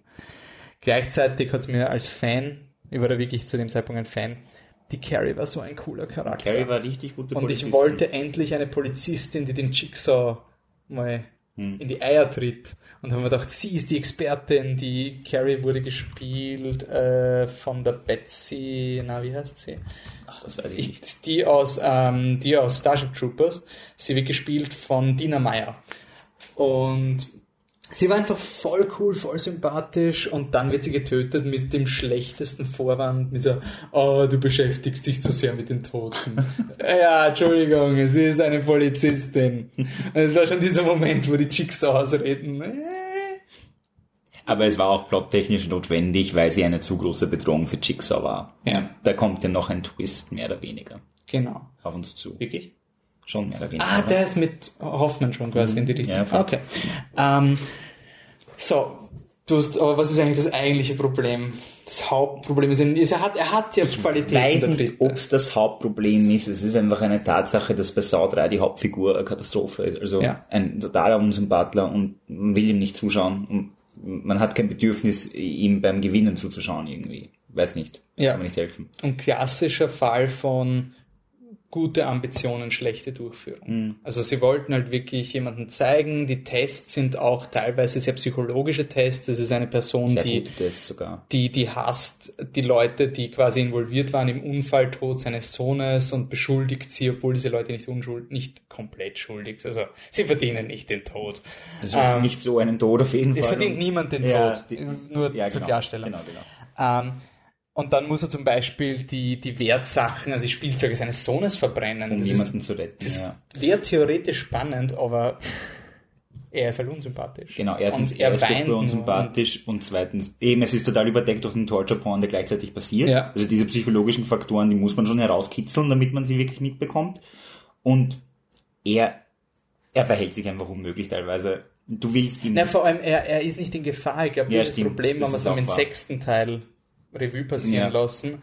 Er ist nie in Gefahr und damit leidest du nicht mit Mhm. ihm, weil wenn, ich, ich bin der Meinung, dass der Mensch, so, so sehr ich oftmals enttäuscht werde von der Menschheit, dass der Mensch ein gutes Wesen ist. Und wenn du Leute siehst, die vor dir gefoltert werden und du könntest ihnen helfen, ohne dich umzubringen, dann würde ich schon sagen, dass da, und das ist ja auch, wird auch ein bisschen so gemacht im Film, aber viel zu spät und wirklich, wenn die Frau da leidet und, und verreckt und er sagt, ja, aber du hast, du warst Zeugin, wie mein Sohn gestorben ist. Nein, na, also das war dieser Moment, wo halt diese, die Message einfach ganz furchtbar war. Gleichzeitig ist die entgegengesetzte Message auch furchtbar, weil dieser Mann wird ja überhaupt nur deshalb getestet, ohne wirklich leiden zu müssen, weil er eben angefressen auf die Welt war, weil sein Sohn gestorben ist und halt dann zum Arschloch geworden ist tatsächlich. Und das ist schon okay, dass du fertig bist, wenn dein Sohn gestorben ist. Ist nicht so. Ich meine, er ist halt auch ein schwerer Alkoholiker, hat eine Waffe in seinem Haus und will dauernd wen erschießen und All so. das kann trotzdem eine Folge dessen sein, Ja. wenn du so ein arges Trauma erlebst und das gehört halt anders behandelt, als indem man dich durch ein Torture-Porn-Puzzle schickt. Ja. Aber also bei dem Film bist du irgendwie auf gar keiner Seite. Vielleicht ist es das. Bei dem Film Ja. bist du einfach reingeworfen in einen Haufen von bunten Bildern von Sterbenden und Gefolterten. Und extrem ekelhaft. Der Film ist so Ja, er ekelhaft. Also du hast wirklich gemerkt, sie zielen auf diese Zielgruppe ab. ja. das war wirklich der Moment, ich habe Saw 3 wirklich gehasst. Mhm. Also ich habe den zweiten und den ersten cool gefunden, habe den dritten wirklich nicht gut gefunden. Ich habe den dritten noch okay gefunden tatsächlich. Ich war dann okay. wieder recht zufrieden. Ich war eben zufrieden, dass Amanda dann auszuckt ist und gesagt hat, ja. das ist alles Bullshit, was ich habe dir jetzt so lange glaubt, das ist alles Blödsinn und ne ne ne. Und dann fand ich auch den Twist noch okay. Ähm, kein wirklicher Twist in dem Sinn. Und natürlich, was das für mich die Redeeming Quality an dem Film ist, der, er, er stirbt. Der Killer ja. stirbt. Jigsaw stirbt am Schluss. Das ist ein Ende, ein wirkliches ja. Ende. Und das kommt ja auch daher, und das ist eigentlich das Mutige, ich meine, Saw 4 war schon in der Pipeline, es war klar, dass der kommen wird. Äh, und sie haben trotzdem dem, dem Lee Wanell die Möglichkeit gegeben, seinen Franchise zu beenden. Mhm. Und ähm, sie dann nachher haben Greg Coles, glaube ich, ich schaue dann nachher noch wieder, die zwei, es haben zwei Leute übernommen mhm. nachher. Und ähm, ja, auf jeden Fall, dass sie, dass sie wirklich diesen Mut gehabt haben und gesagt haben, wir, wir beenden den Film jetzt, wir beenden den unter Anführungszeichen Franchise und wir haben einen Killer, der nicht unsterblich ist. Mhm. Und, und, jetzt sind wir schon beim Twist auch und wir bringen auch die Amanda um. Genau. Also es ist wirklich so, es ist aus, aus. Ähm, ich finde den Twist, dass die Amanda getestet wird und nicht die, äh, die, die Lynn, die Ärztin, die mhm. zweite mhm. Person in diesem Film, finde ich okay. Ich meine, es war vollkommen klar. Für mich war das also, die ganze ja. Zeit klar, wie der Jigsaw anfängt mit, also der John Kramer, ähm, mit ah, Amanda, Lynn ist wichtiger als du glaubst mhm. und so. Und dann ist er das okay, er will quasi testen, ob die Amanda die Lynn quasi fair testet. Und das mhm. finde ich okay. Das passt zur Aussage. Mhm. Ähm, wie gesagt, der Film ist zu lang und zu brutal. Äh, und dann kommt der Twist der, also der Amanda-Twist, der ist halt für mich kaum ein Twist, weil es recht offensichtlich ist. Aber okay, wäre theoretisch ein Twist, weil der Film hat eine extra Montage, wo es den nochmal erklärt. ähm, und ähm, der Haupttwist ist im Grunde der, dass äh, Jeff der, überraschendste Twist. Genau, so. genau, dass der Jeff, der da unterwegs ist, durch die Spiele geschickt wird und diese Lynn, ähm, dass das eh Ehemann und Ehefrau sind und genau. die haben beide ihr Kind, ihr Kind gemeinsam verloren. Und das ist an sich ein super Twist. Also ein jetzt nicht mind-blowing. Er ist zumindest gut, äh, du wurdest gut misdirected während genau, des Films. Weil, und deswegen könnt ihr weiterhören, auch wenn ihr es auch nicht gesehen habt, wir wollen hier aufklären, wie Twists funktionieren. Mhm. Der, der, Jeff wird gezeigt mit seiner Tochter und sie ist halt voll schockiert, weil sie anschreit und dann sagt er, what would mommy say if she could see us like this? Mhm. Und der Saw 3 bedient sich unserer Vorurteile bezüglich Filmen. Mhm. Wenn jemand diesen Satz sagt, dann ist die Frau gestorben. Genau. Punkt. Und die Lynn hat eine Affäre und dieser Mann, dieser Mann so, ist halt voll, äh, voll so touchy-feely und sie, what do you want? Und er sagt, a divorce. Ja. Und du denkst dir, oh, sie wollen sich scheiden lassen. Ja, Nein, er will, dass sie sich von ihrem Mann endlich scheiden lässt, mhm. weil sie ihren Mann bedrückt. Und das ist cool. Ja. Gleichzeitig ist der Twist aber auch gut, weil ähm, er er bringt die beiden Hälften des Films zusammen. Also er bringt die zwei Plotlines, von denen du nicht wusstest, wie genau sie verbunden sind, mhm. auf die, auf eine möglichst simple Art und Weise zusammen und macht sie zu einer Plotline. Ja. Und das ist halt auch eine Funktion von einem guten Twist. Ja. Er muss Fäden zusammenführen, aber ohne sie unglaublich zu verbiegen, sondern die Fäden müssen logisch zueinander finden, nur ohne dass du vorher dem Weg folgen konntest. Ja. Und gleichzeitig ist es möglich, den Twist zu erraten. Es wird gesagt, es gibt einen Grund, warum die Lin selektiert mhm. wurde. Es, der John erwähnt ihren, recht gegen Ende erwähnt ihren Sohn. Mhm. Ähm, gleichzeitig sagt der Richter zum Jeff. Der Richter, der, äh, der Richter, der bei den äh, Tests eingebaut ist, den der Jeff retten muss quasi. Genau. Der sagt zu ihm, think about your wife. Mhm. Und also quasi das sagst du nicht, wenn die Person tot ist. Genau, ja, das macht keinen Sinn. Das sagst du nur, wenn die Frau noch lebt. Mhm. Und solche Dinge. Das finde ich wirklich cool. Äh, ich glaube, was den Film auch so antiklimatisch macht, ist es Jigsaws Final Test. Ja. und dann macht der Jeff ist ja nicht so, als hätte ein Saw 6 den perfekten mhm. Kandidaten für seinen Final-Test gehabt. Aber okay. Äh, und gleichzeitig, was mir taugt an diesem Film ist, oder muss man schon tief graben, aber das mache ich gerne bei Filmen manchmal. Es gibt schönes Foreshadowing. Die Lynn ist im Spital und rettet einen Jungen. Mhm. Sie, sie kriegt einen Jungen in der, in der, Not, in der Unfallsaufnahme quasi und sie rettet ihn. Und das das, konnte sie wahrscheinlich nicht bei ihrem Sohn machen. Mhm. Und das ist schon cool, wenn da solche Dinge eben immer wieder vorkommen. Ja. Ähm, gleichzeitig bemüht der Film sich Amanda irgendwie zu vermenschlichen. Also man sieht quasi, wie sie zu einer Mörderin wurde durch ein Mercy-Killing von Genau. Adam, dann ein Wood-Killing, also ein mögliches Wood-Killing von dem Eric Matthews aus Saw 2. Mhm. In Saw 3 wurde noch beschlossen, der Typ ist tot. Dann haben sie ihn Hm. Ungetotet für Retcon. Saw 4. Und ähm, Also man hat wieder Mitleid mit Amanda auf jeden Fall. ja, was und Teil- Smith ist super. Mhm. Also wirklich cool. Ja, Und ich habe es auch cool gefunden, dass du ein Horror-Franchise hast, wo zwei Frauen die Hauptrollen sind. Das ist Lynn und Amanda sind, die auch beide super Schauspielerinnen sind, finde ich. Und es gibt aber Szenen, wo der Film dir die Regeln erklärt. Es gibt aber so Szenen, wo die Amanda der Lynn erklärt, warum sie nicht flüchten kann, weil das und das und das passiert und so. Ähm, und der Film beginnt hier von seiner eigenen Mythologie, Mythologie high zu sein. ja total ein, äh, eingenommen. Es ist jetzt nicht mehr nur, es gibt das, den Bathroom aus dem ersten Teil. Jetzt sehen wir, wie sie ihn aufbauen. Und man kann halt irgendwie jetzt schon sagen, irgendwo ist es dann nur mehr reiner Selbstzweck. Ja. Also Aber zu dem Zeitpunkt war es noch sehr belohnend, weil es war halt dieses, ah, man hat das aus dem ersten Teil kennt, das ist der dritte Teil und du siehst in diesem Film, wie sie es aufbauen.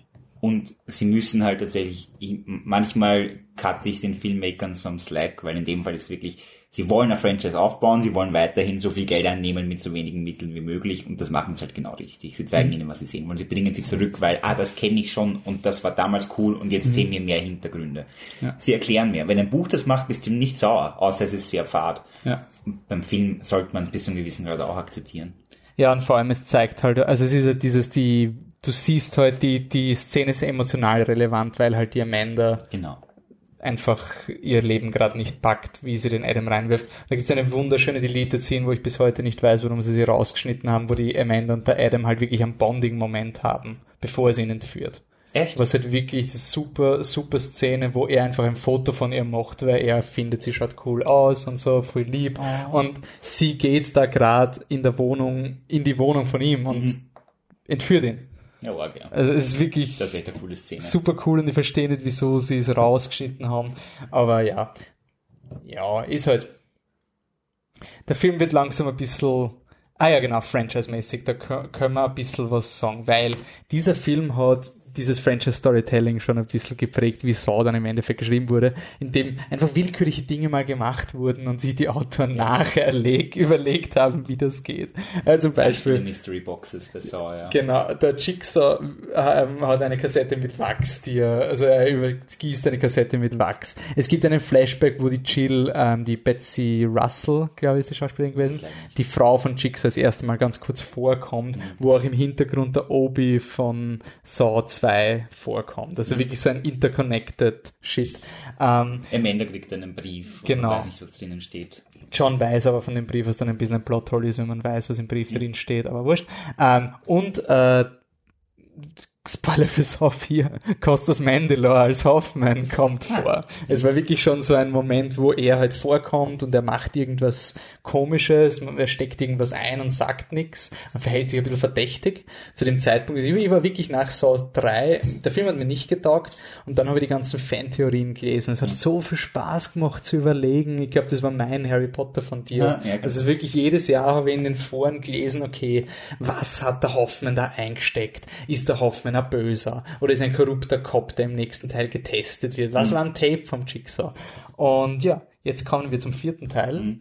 Äh, wie gesagt, Lee Vanell und James Wan sind jetzt offiziell nur mehr dabei als Produzenten, also äh, haben einen Kaffee gezahlt gekriegt. Ähm, und Marcus Dunstan und Patrick Melton sind die neuen Drehbuchautoren. Die haben auch, glaube ich, alle Filme bis, bis Saw 3D geschrieben. Okay. Und die Produzenten sind die gleichen geblieben von Anfang an. Ähm, also die Produzenten haben auch Jigsaw verbrochen. Äh, Spoiler für meine Meinung bezüglich Jigsaw. So, jetzt hast du das, was jeder Franchise schon gehabt hat. Chucky wird getötet, Chucky kommt wieder. Freddy wird getötet, Freddy kommt wieder. Ist ja wurscht. Aber wie geht's bei Saw mit der unglaublich blöden Tagline It's a Trap? Sehr deskriptiv. Kam Saw 4 in die Kinos. Ja. Äh, Regie auch noch Darren Lynn Bausman, der ja auch schon Saw 2 und 3 gemacht hat. Und äh, jo. Saw 4 hat jetzt diese merkwürdige Aufgabe, den Franchise rebooten zu müssen. Mhm, Und Leben gleichzeitig zu halten und weiterzuführen, obwohl der Killer tot ist. Ja. Und, ja. ähm, war schwierig. Also es war wirklich so, wie macht man es? Wie führt man das vor? Die Amanda ist tot, Mhm. Jigsaw ist tot, alle Games sind quasi vorbei. Zwillingsbruder könnte sein, Geist Jigsaw könnte sein, Found Footage Jigsaw ist, ist ja teilweise noch. Es finden sich immer wieder Jigsaw-Tapes. Ähm, ja, und man hat sich dann einfach entschlossen, eine neue Storyline einzuführen. Es gibt einfach einen zweiten Apprentice, Mhm. zweiter Gehilfe.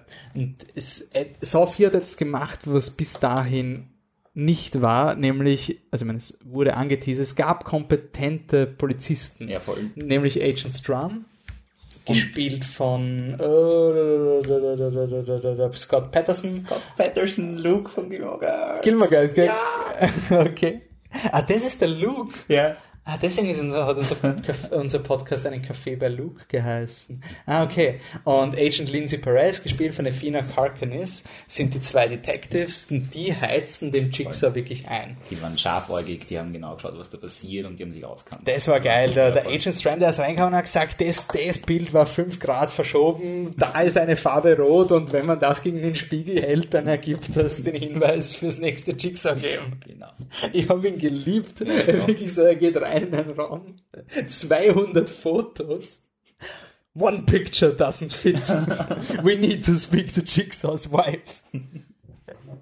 Und gleichzeitig hast du jetzt quasi alle deine Hauptdarsteller getötet, aber gleichzeitig hast du noch einen Supporting Cast und du Genau. hast den äh, Agent Rick, äh, den, den Lieutenant Rick aus Genau, den ja. zwei, Teil 2 und 3, der SWAT-Offizier, der halt jetzt das Main Game hat. Und im Vergleich zu allen anderen Protagonisten ist das der netteste Protagonist. Er will ja helfen und das ist sein Fehler auf Zu sehr helfen, Eine- weiß es nicht. Art. Ja. Also es beginnt schon, ihr merkt schon, es wird schon langsam hart der Jigsaw mit seinen Ausreden. Aber was Jigsaw versucht mit, mit Rick ist ja das, ähm, Rick, der eben helfen will, immer und überall, dem zu verstehen zu geben, was er selbst, was Jigsaw selbst eigentlich machen möchte. Ja. Das ist zumindest der Vorwand von dem ganzen Film. Genau. Jig, genau. Und das ist sehr clever in meinen Augen. Ich mag Saw 4. Ich finde den wirklich cool. Ähm, Ist halt ein bisschen Die Hard-mäßig, aber. Ja, es ist Die Hard 3. Also sie müssen durch die Stadt rennen und irgendwelche Hinweise finden. Aber Jigsaw will verstanden werden. Du hast wirklich drei, vier Tests für einen äh, Rick, die halt wirklich sehr pathetisch sind. Es sind meistens Frauen in. Opferrollen und er ist halt der Helfer und dann wird er halt betrogen. Aber gleichzeitig will der Killer verstanden werden. Also du hast wirklich dieses Jigsaw will ja, dass Leute so denken wie er. Das wird in diesem Film halt wirklich mit diesem plakativen See as I see, feel as I feel, äh, judge as I judge und diese Dinge gemacht. Äh, und gleichzeitig hast du eine Origin-Story für Jigsaw über seine, äh, seine äh, Ehefrau, Genau. die Jill. Und das ist in meinen Augen eine sehr, sehr clevere Möglichkeit und ein super Misdirect, weil ich die ganze Zeit dachte, okay, vielleicht geht es darum, dass der Jigsaw den Rick als neuen Jigsaw konvertieren will. Das ist ja quasi die Erklärung. Er wird auch während des Films verdächtigt, Ja. Rick. Und der Rick wird ja auch, ähm, warum ist er in diesem Game? Ich meine, es ist halt, es wird langsam die Logik ein bisschen dünn, aber er, er muss halt seine Kollegen retten. Der Donny Wahlberg aus 2 und 3 Eric ist, Matthews lebt doch noch. genau, wurde, un, wurde wieder lebendig gemacht. Man hat ihn ja nicht sterben sehen und wie jede Telenovela, passt schon. Und der neue Detective Hoffman ist halt auch in diesem Game. Und die muss er retten. Und das ist sein Drive. Gut, kommen wir zum Twist, oder? Gibt nämlich zwei Twists. Der eine Twist ist, Ah ja. Wer ist natürlich Jigsaw, der neue Jigsaw. Und der Twist ist halt Hoffman. Voll. Er ist gar nicht im Spiel, er ist eigentlich der Apprentice. Und man kann schon wirklich sagen, dieser Film ist eins zu eins fast schon Saw 1. Du hast Ja. ein Game, wo drei Leute in einem Raum sind, wo der Killer in diesem Ah. Raum ist. Du hast einen Fake-Killer, dessen Gesicht nicht gezeigt wird, das ist der Anwalt in diesem Fall, ähm, der halt quasi das Spiel nur überwacht, aber es über, nur überwacht, weil er quasi auch im Spiel drinnen ist. Du hast einen Polizisten, der quasi rogue geht und Jigsaw auf eigenhändig irgendwie stellen will und am Ende halt auch scheitert irgendwie. Also du hast schon sehr ähnliche Dinge und du hast den gleichen Twist. Der Mörder ist im Raum. Du hast den gleichen Twist wie in Saw 2. Der Mörder ist im Game. Also dreimal quasi schon der gleiche Twist. Aber Bist du drauf gekommen beim Schauen?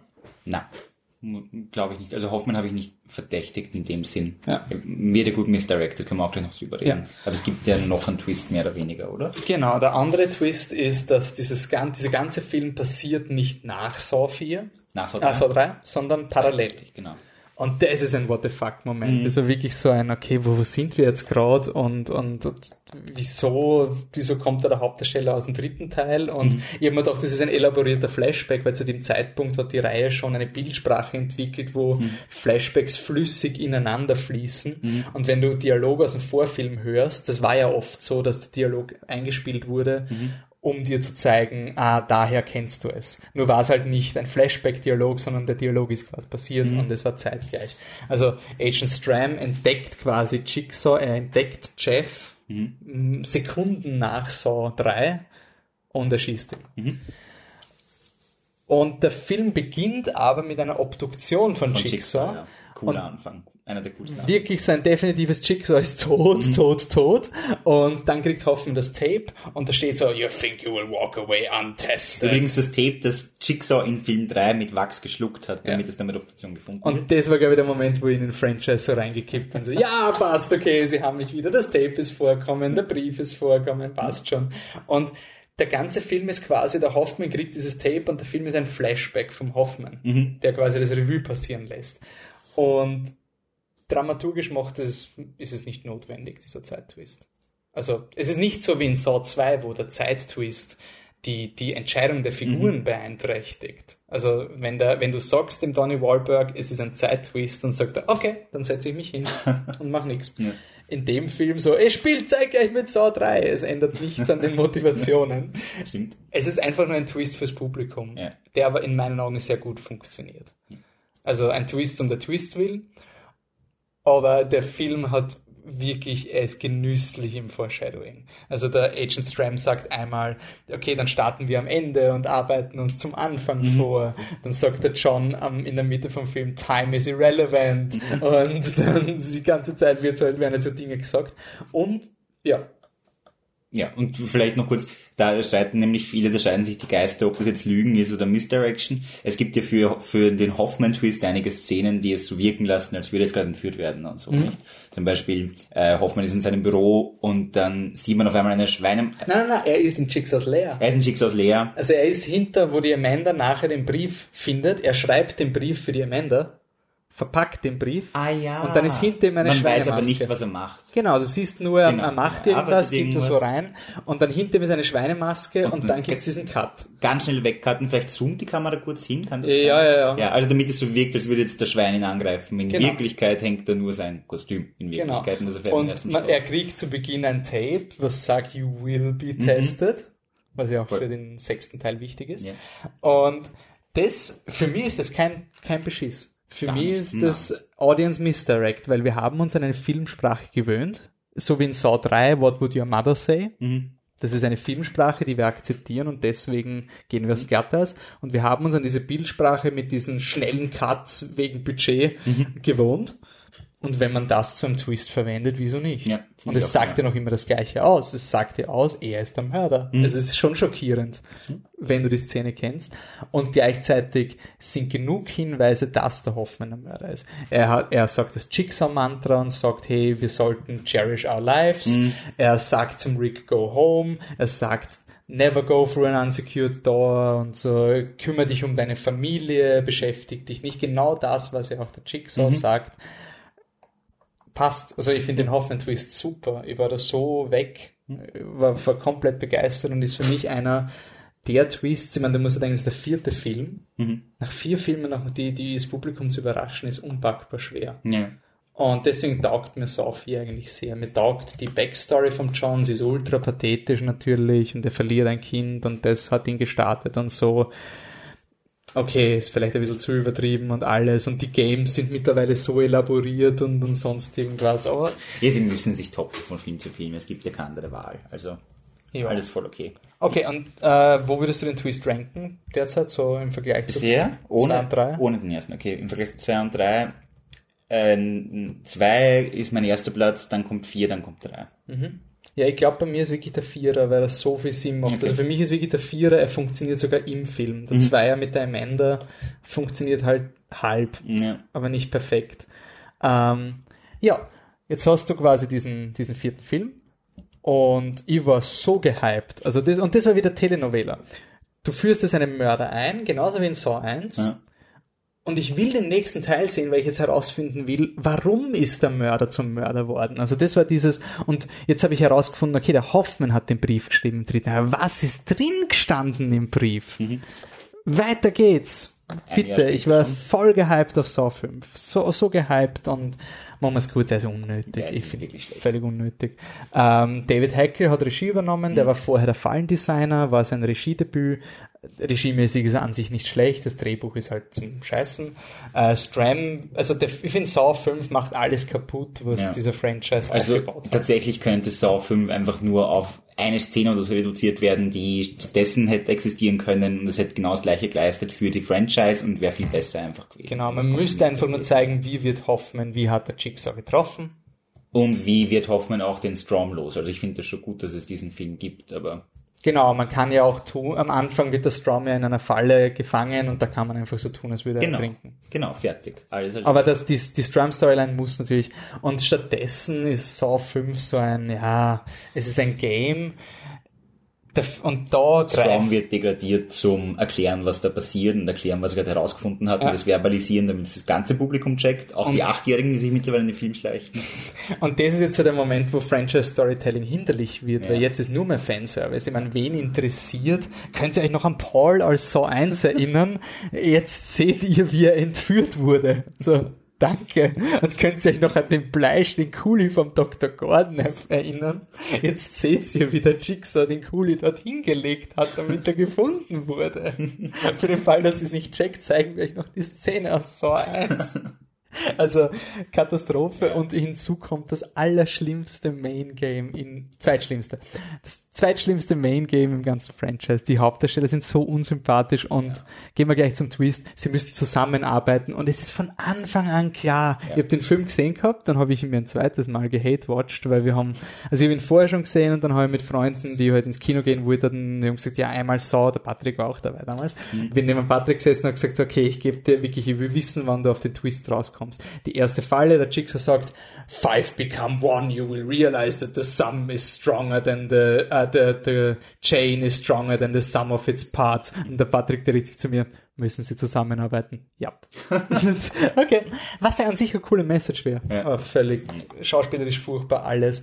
Und gleichzeitig wird das wieder in Saw-Stil hochstilisiert mit, der Hoffman muss dieses Game vorbereiten. It might not be clear, but in the end, all the pieces will fit together and it will become clear. Es ist so clear geworden, dass dieses Game nie wieder vorkam und, und es gab eine Fanerklärung, wie das alles zusammenhängt, weil es stellt sich halt heraus, diese fünf Leute haben ein Haus niedergebrannt, einer hat's angezündet, anderer hat's verschwiegen, der dritte wollte in Real Estate Irgendwas und bla, wurscht. wurscht, ja. Ähm, und gleichzeitig kommt das Haus aus dem zweiten Teil vor, was aber re renoviert wurde. Und die Theorie war halt, dieses Haus wurde niedergebrannt, damit der Jigsaw sein Game kaschiert und seine Main Base noch immer über dem Bathroom baut. Was cool wäre. Aber ich glaube, mittlerweile haben wir alle Menschen verloren, oder? Also, ich Nein, glaub, das glaube ich eigentlich gar nicht. Wir können nochmal festhalten, der fünfte Film ist kacke. nein, nein, nein, aber mittlerweile in der Detailtiefe, die Ach wir sind, das ist so ein, ähm, Du meinst alle Casual-Zuhörer? sind Alle Casual-Zuhörer sind Das längst kann sein, weg, das kann oder? Sein, das kann sein. Wenn ihr jetzt noch zuhört, bitte schreibt das würde mich wirklich interessieren.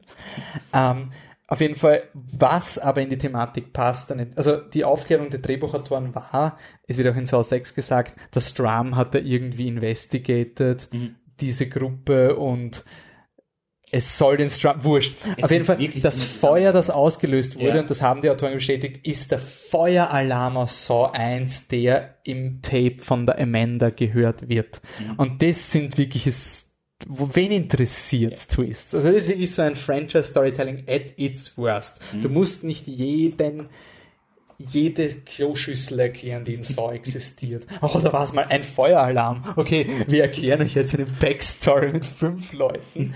Was aber passt, ist, dass die Leute, es geht wieder um Jigsaw rechnen ab mit dem System. Mhm. Es sind wieder diese Systemzecken, die alles ruinieren, die die Sawtown zu diesem verwahrlosten etwas machen. Chicktown klingt cool. Chicktown.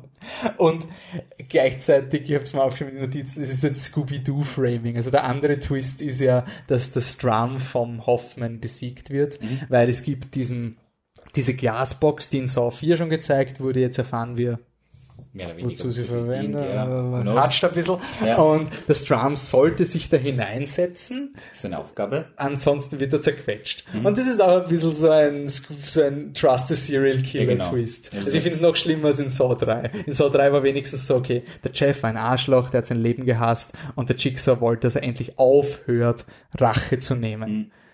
Ist okay ist hatscht, aber ist okay. In dem Teil, warum soll das Strum dem Hoffman glauben? Trust me Strum, because why not? Also es ergibt wirklich nie, keinen Sinn. Nie im Leben und ja. vor allem der Hoffman ist halt wirklich ein Brutalo und nein, also das ist für mich, das war, ich war so angefressen, weil es war wirklich so ein Pseudo-Twist, der halt so, oh, er hätte auf den Jigsaw ja. hören sollen. Blödsinn. Vor allem, äh, während dann die Musik endlich spielt und äh, der Strom am Sterben ist, wie, äh, schreit der Strom einfach nur hundertmal I know who you are in Hoffmans Gesicht. Und normalerweise bin ich es gewohnt, während dieser Musik sehe ich, wie die Leiche im Badezimmerboden aufsteht. Erfahre ich, dass die Amanda die ganze Zeit mitgespielt hat. Und jetzt spielst diese Musik und ich höre I know who you are. Strum knows who you are. Den ganzen Film. Strum Stop knows.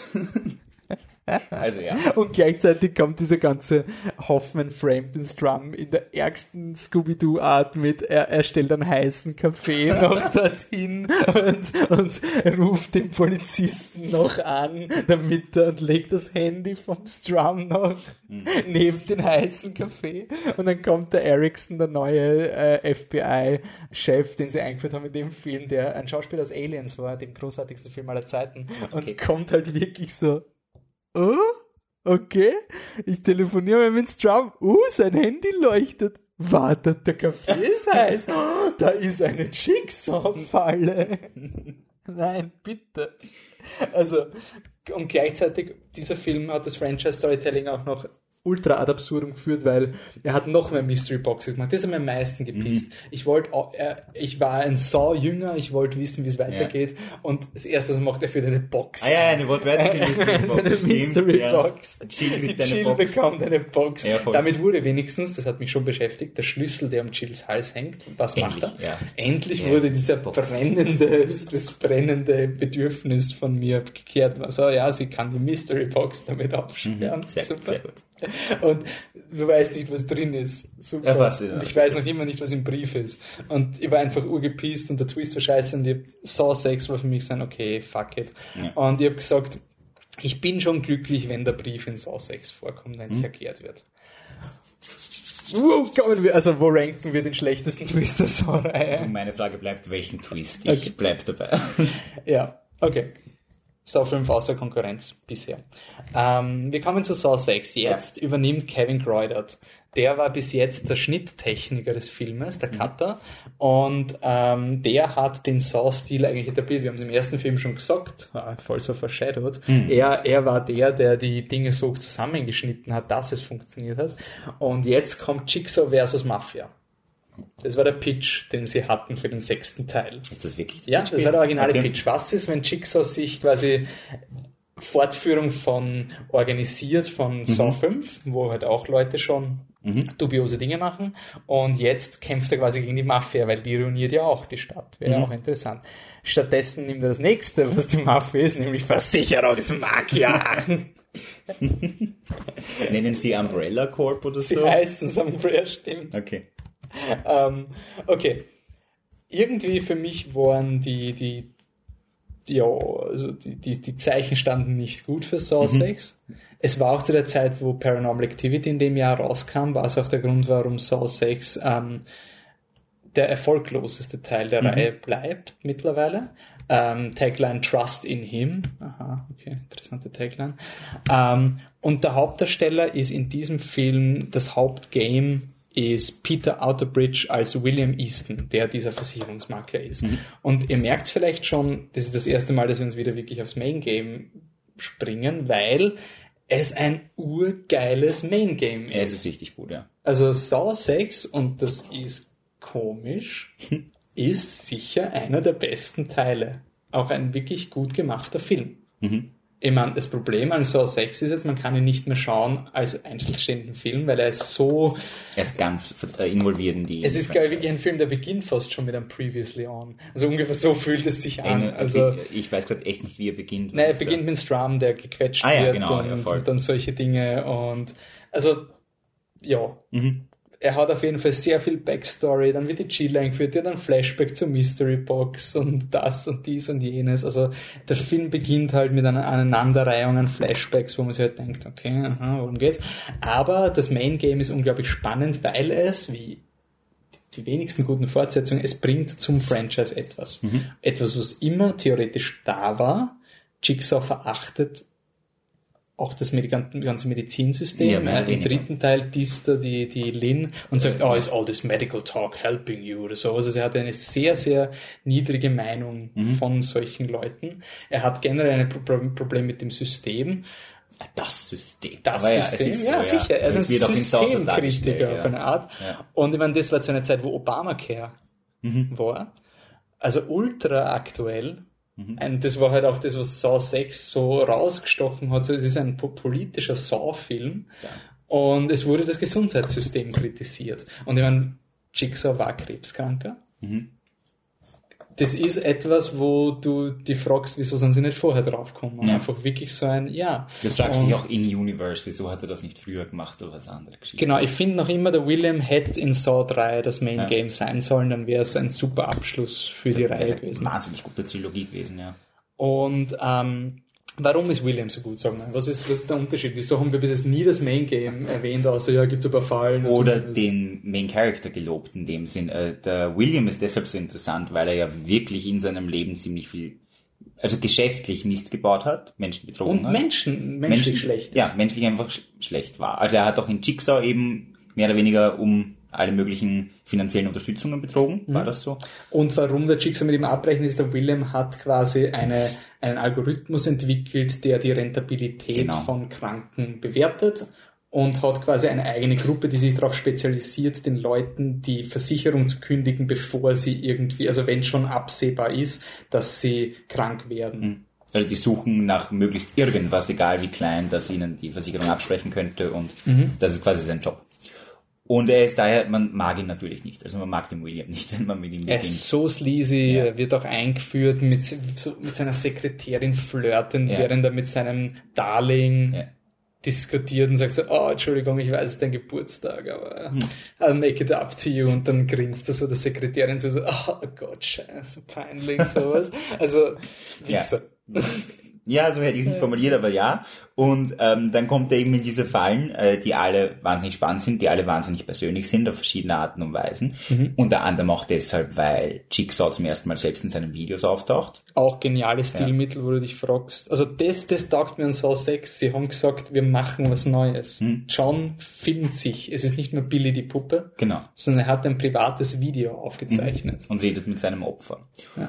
Und für mich das wahnsinnig Spannende ist, man gewöhnt sich nicht nur an William, man fängt an, mit ihm extrem mitzufiebern und man Ja. fängt an, sich auf ihn einzulassen und man fängt an, um ihn zu leiden, Mhm. während er leidet. Ja. Und das ist halt eine unglaubliche Leistung. Dafür, dass man ihn vorführt oder vorstellt als so ein, so ein Vollidiot. Und dass er keine wirklichen, er ist ja nicht, es ist ja gewisse, das was Hitchcock auch gesagt hat, dass man mit Leuten immer Sympathie hat, wenn es ihnen schlecht geht. Mhm. Und was ja mit Jeff bewiesen wurde, dass das nicht der Fall ist.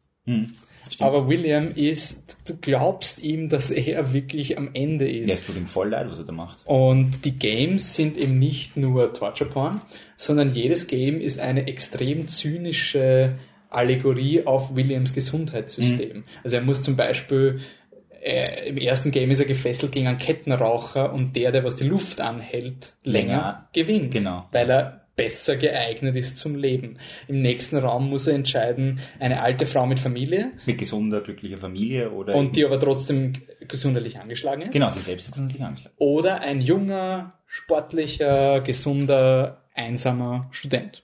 Der halt, der laut Jigsaw von niemandem vermisst werden. Laut Jigsaw. Hm? Und einfach Jigsaw predigt, wie in jedem Film, aber es, es geht einfach unter die Haut. Also wirklich so, ein, er will ihm das einfach auf die absurdeste Art vor Augen fühlen, was er eigentlich gemacht hat. Genau. Sein ganzes Leben. Und das macht den Film spannend, das macht die Games spannend, weil ich finde, es geht nicht darum, dass da Leute sterben. Du, du fragst dir einfach, welche Entscheidung wird William treffen. Mhm. Und das macht Saw immer gut. Es ist blöd, dass wir erst beim sechsten drauf kommen, wenn, wenn eh schon alle Hörer weg sind. Was mir bei Saw immer gefallen hat, waren, wenn diese Dinge wenn ich mich fragen musste, wie hätte ich mich verhalten. Mhm. Und nicht im Sinne von, hey, könnte ich die Kettensäge nehmen und mir den Fuß absägen oder sonst irgendwas, sondern einfach wirklich, es moralische Entscheidungen oder ja. könnte ich das wirklich tun? Und, oder wen hätte ich gerettet? Habe ich mich tatsächlich auch gefragt. Ja, und es ist pathetisch, es ist unrealistisch und überzeichnet alles, aber das ist ja quasi gerade, wenn du halt im, im Teenager bist, dann ist es einfach, du magst diese Überzeichnung, weil sie dir einfach mal ein Plus gerade das ist ein Gedankenexperiment, das man im Philosophiestudium oft durchdiskutiert. Also mhm. so ist es nicht. Ja. Und ich habe Philosophie studiert. Also über, de, über das redest du. Okay. Wirklich jetzt. Und gleichzeitig sind alle Games unglaublich inszeniert. Mhm. Also die, die, die Machart des Filmes ist, ist top-notch. Ich finde, es ist die beste Regie mhm. neben James Wan, vielleicht sogar die beste. Äh, die, die Kameraführung ist super, die Sets sind immer anders. Mhm. Also du hast einen, einen großen orangenen Raum, du hast einen äh, Schauraum, der durch ein Fenster getrennt ist. Du hast äh, ein Karussell, die komplizierteste Falle mit mhm. sechs Leuten am Karussell und weiß nicht wie viele Kamerawinkel.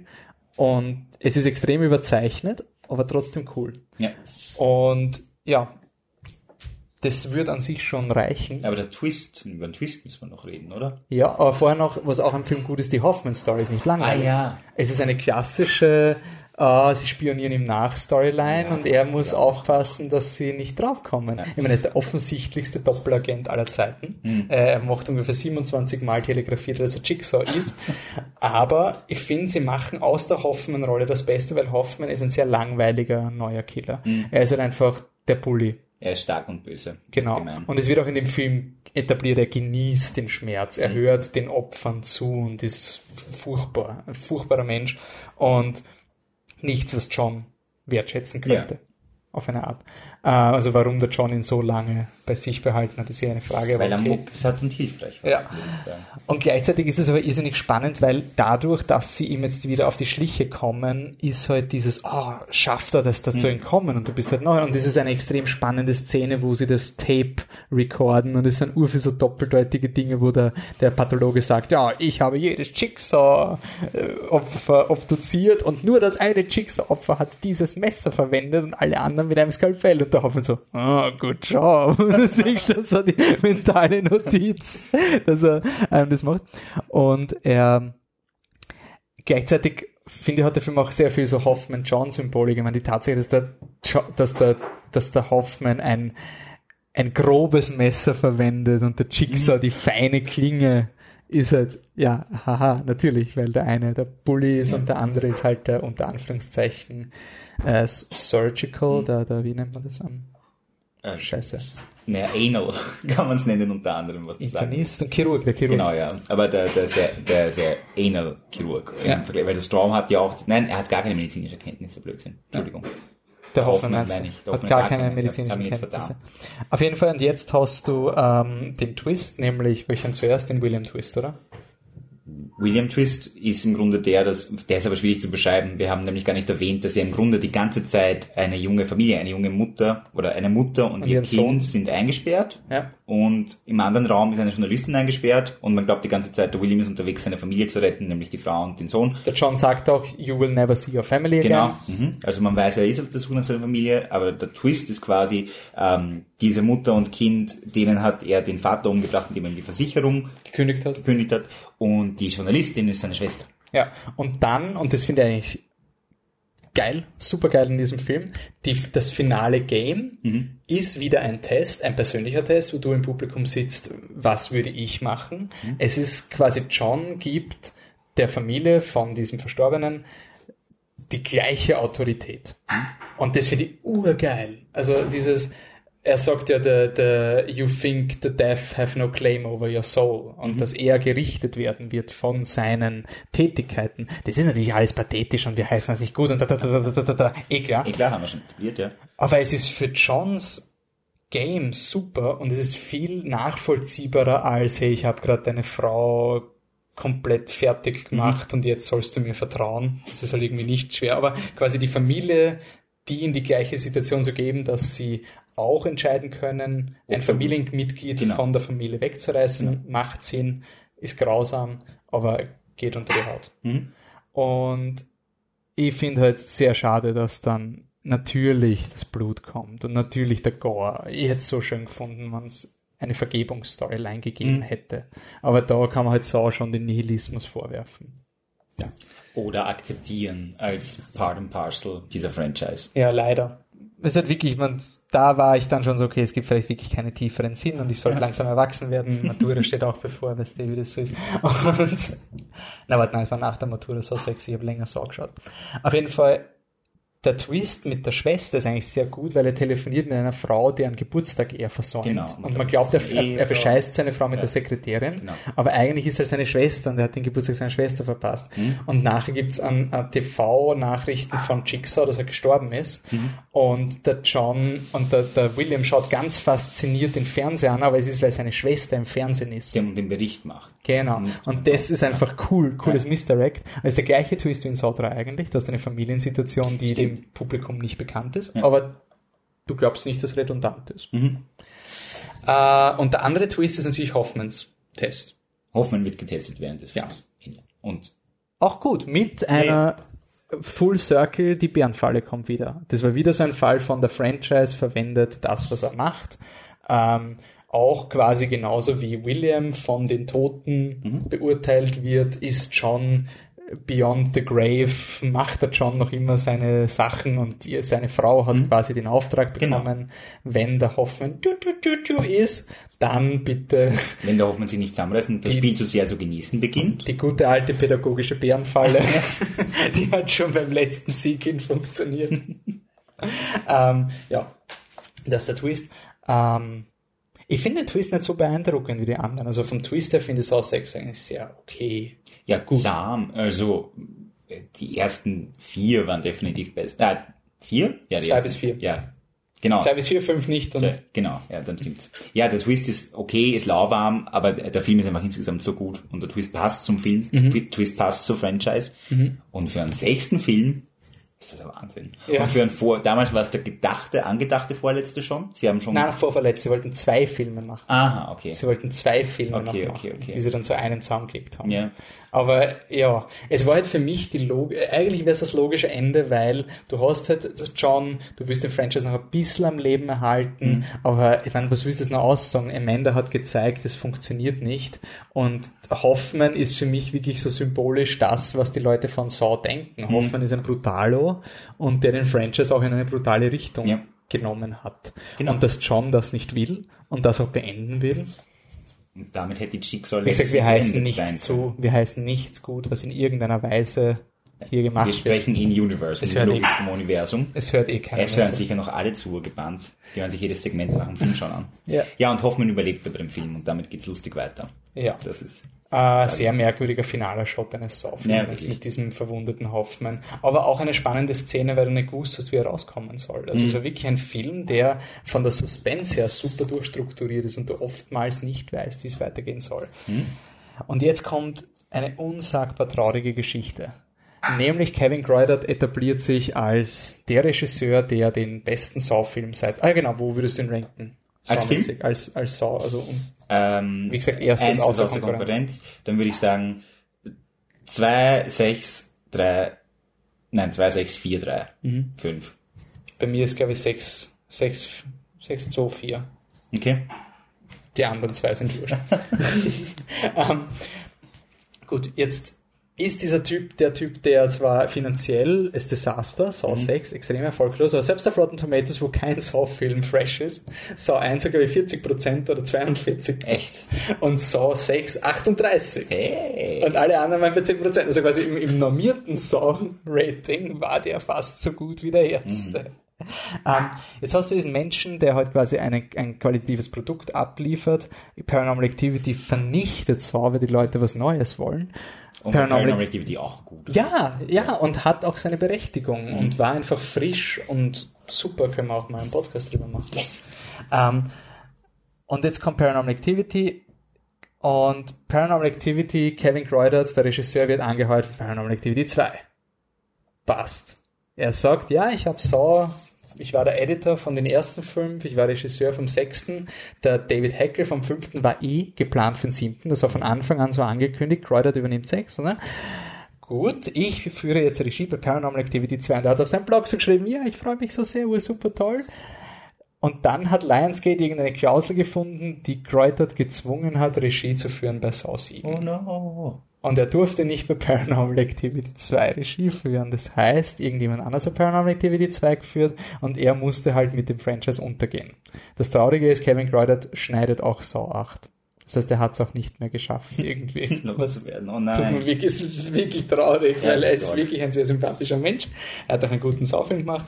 Auf jeden Fall hat er Regie geführt und du merkst, dass der Film ist einfach irgendwas. Sie haben kein Geld mehr eingenommen, deswegen mhm. haben sie in, in 3D gedreht, Saw 3D, Saw Vollendung. Ist ein Scheißfilm. Ja, also ich, mir fällt jetzt auch spontan keine Redeeming Quality ein. Ich meine, der Twist ist von Fan-Theorie gestohlen, schon mal vorweggenommen. Ja. Das ist nicht mal ihr eigener Twist. Es ist, er hat nicht viel zu bieten. Er mhm. hat ein interessantes Konzept. Auch zum, ja. zum Story erweitern und Und theoretisch wäre das ja interessant als letzten Film, dass ja. du dich mit den Survivors genau. beschäftigst. Also es geht um die Survivor Group, die Leute, die es überlebt haben, von denen manche halt sagen, sei dankbar für das, was du gelernt hast, und manche sagen, äh, schlimmstes aller Zeiten. Und es entwickelt sich in so einen Jigsaw-Kult genau. auf eine Art.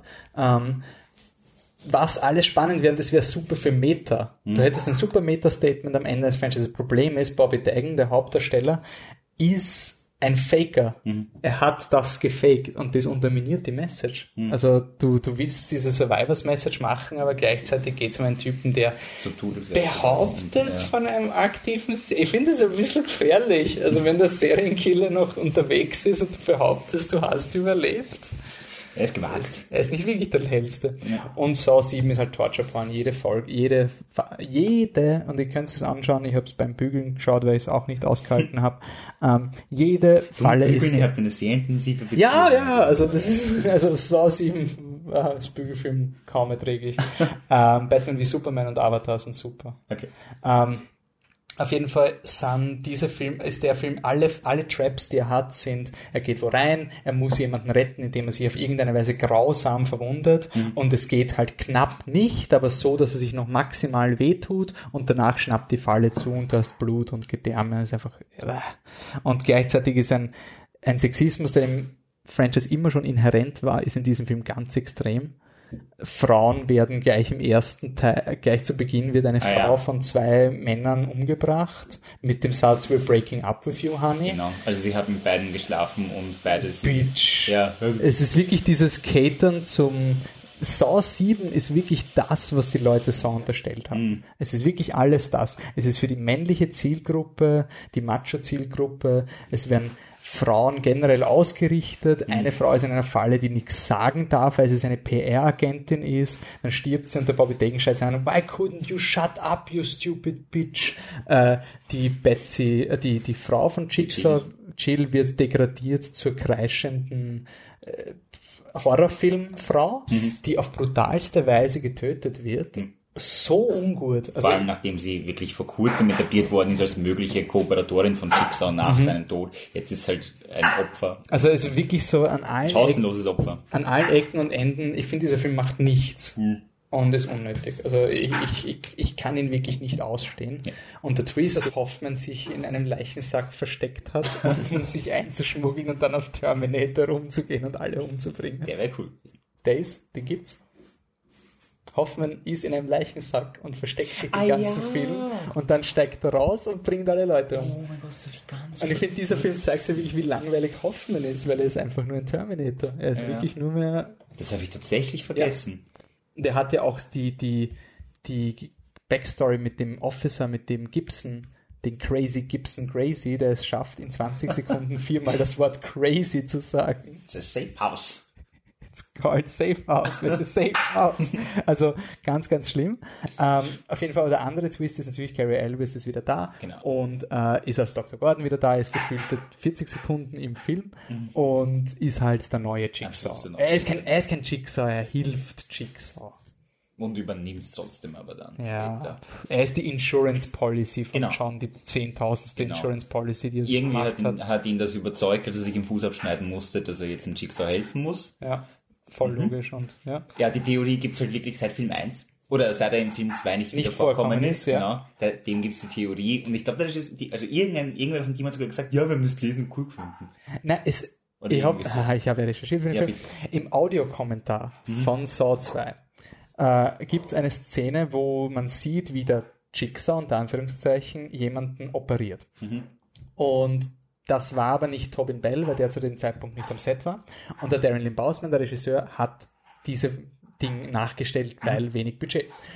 Und er hat dann gesagt, er ist, ein, er hat einfach, er ist gehinkt zum Spaß, damit es creepy ausschaut. Und im Audiokommentar von 2 sagt er, ja, es hat sogar aber Leute gegeben, die haben gesagt, haha, das ist Dr. Gordon, haha, lol. Und in Saw 7 Ist genau das. ist es Dr. Gordon Ja. gewesen, genau in der Szene. Sie zeigen auch die Szene wieder aus Saw 2. Er war natürlich immer dabei, er hat auch das of course. ja, eh. Das einzig Coole, die Idee, den, auch wenn es alle Fans gecallt haben, die Idee, dass die Serie dort beendet, wo sie Genau, beginnt, hat was Zyklisches eine an nicht. Idee, Äh, Dr. Gordon verhaftet Hoffman auf eine Art, Hm. bindet ihn im Badezimmer an und wirft die Säge in 3D-Style in die Kamera und sagt das finale Game Over und macht die Tür zu. Ich finde das Ende, ich finde, man kann sich, man kann Saw 7 überspringen und man springt einfach zu dem Punkt, wo der Hoffman alles anzündet Mhm. und weggeht, weil er drauf scheißt, und dann kommt der Gordon. Einfach das Twist in Saw 6. Das ist Mhm. also fünf Minuten After Credit Szene von Saw 6. Dann lebt nämlich die Jill noch und alles. Ja, stimmt. Nicht unnötig und also ich finde, das einzig Redeeming an Saw 7 ist wirklich diese letzte Szene. Ob sie notwendig ist, weiß ich nicht. Das ist einfach ein Fanservice, aber ich finde, wenn es ein Fan... Also jetzt beim Rewatch habe ich mich schon drauf gefreut. Also bei einer Serie, die von ihren Twists lebt, unter anderem, ist dann dieser letzte Twist, den einfach alle gecallt haben, schwach. Du weißt, das ist auch mein Problem bei Harry Potter. Ja. Es ist dieses, du lebst davon, dass du großartige Mystery machst, Mhm. auch Torture Porn, ja, bei Harry Potter auch, ja, Zauberstäbe, wuhu, aber du lebst in Wirklichkeit von deinen Twists. Ja. Und dann fladerst du den letzten von den Fans. Ja, Und bist dann noch stolz drauf. Nein, nein, nein, das ist, Ja. das ist unnötig. Aber nicht als Twist, sondern nur vom Filmischen, es hat halt wirklich nur Sinn gemacht. Ich habe halt darauf gehofft, dass der Gordon eigentlich nur so getan hätte, als wäre er ein Jigsaw-Jünger, um den Jigsaw systematisch von innen zu zerstören. Because that's how you beat cancer, sagt er im ersten Teil. Geil. Und ich finde diese Idee spannend, dass der Jigsaw halt quasi, er will unsterblich werden und wird auf eine Art zu einer Seuche und Mhm. macht auch einen Kult, ein Virus, der überlebt. Und den, dann einen Doktor zu haben, der gegen diesen Kult kämpft, ist zwar Hyper und Fanfiction, aber wieso nicht? Mhm. Aber ich finde halt, ja, ich finde es genauso wie du, ich war so angefressen, weil in jedem Fanforum, jedes Fanvideo hat genau das Mhm. Gezeigt. Es war immer die Frage, wie kann der John so chirurgisch arbeiten? Vielleicht war es Dr. Gordon. Das einzige wirklich Interessante war für mich damals, dass da noch zwei andere in Schweinemaske waren. Ja. Und das ist ein sehr simpler Weg, um zu etablieren, da gibt's noch mehr. Der hat jetzt echt jünger, der hat Legacy hinterlassen. Mhm. Ursprünglich hätte, nein, der achte hätte Saw Legacy heißen sollen, oder? Ja, genau, der Chick, der jetzige, war auch lange Working Title Saw Legacy. Also wenn der darauf aufbaut, hätte cool, wäre das gewesen. ja. Und es wären auch im originalen Drehbuch wären das die zwei Leute aus der Opening Track Das ist gewesen. irgendwas wieder. ähm, aber also ja. Wir durften die Bitch Kills finden das geil. So circa, ja. Ja. Also es ist ein, Okay. So, gut, dann sind wir durch vom Ranking her der echten Saw-Filme. Mach mal bei dir. Und Vom- kurz warum zusammenfassen. Okay, von Platz 1 bis Platz äh, 7, äh, 6, weil wir den ersten außer Konkurrenz haben. Platz 1, 2, weil er für eine Fortsetzung für eine Platz simple- 1, 2. Platz 1 Film Saw 2, weil er für eine, äh, weil er ähm, als eine Fortsetzung einfach Unglaubliches leistet und weil der Twist immer noch extrem überraschend ist und weil die Traps funktionieren etc. Also guter Film einfach. Platz 2, 6, weil er eben wirklich bombastisch ist, wiederum für einen vorletzten Film überhaupt. Ich habe immer großen Respekt vor vorletzten Teil? Filmen. Für, Für den sechsten Film, vorletzter könnte ja, stimmt, jetzt ja. ist nicht mehr der vorletzte. Ähm, und weil die, die Hauptfigur super gecastet ist und super, ähm, super zum Mitfiebern ist, obwohl man ihn anfangs cast hat. Tolle Leistung filmisch. Ähm, und weil er sehr persönlich ist und sehr intim. Äh, Platz drei ist bei mir Film. Jetzt wird schwierig. Ja, Film 4. Auch wenn er mal ein bisschen zu die hard ist. Ich bin nicht so ein Ja. Fan von solchen Filmen, von solchen Action, Polizei verfolgt den Killer äh, Filmen, aber da funktioniert's und wiederum der Twist ist hochinteressant und das Drum ist einfach cool. Und der war dann noch knows cool. Im are. 5 ist er nicht mehr cool, im 4 ist er echt cool. Ähm, Platz 4 ist bei mir Film 3 Ja.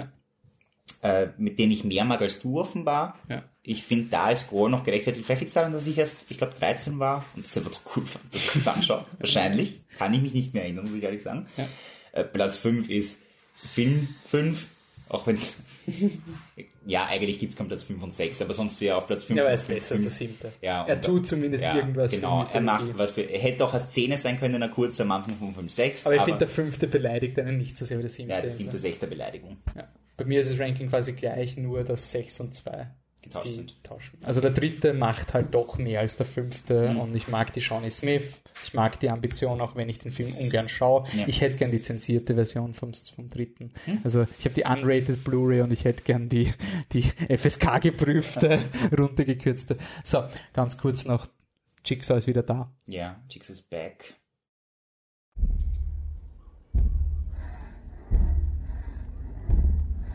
Das Spiel ist einfach. Sie erwarten von mir Erbarmen. Sie hätten sich an die Regeln halten sollen.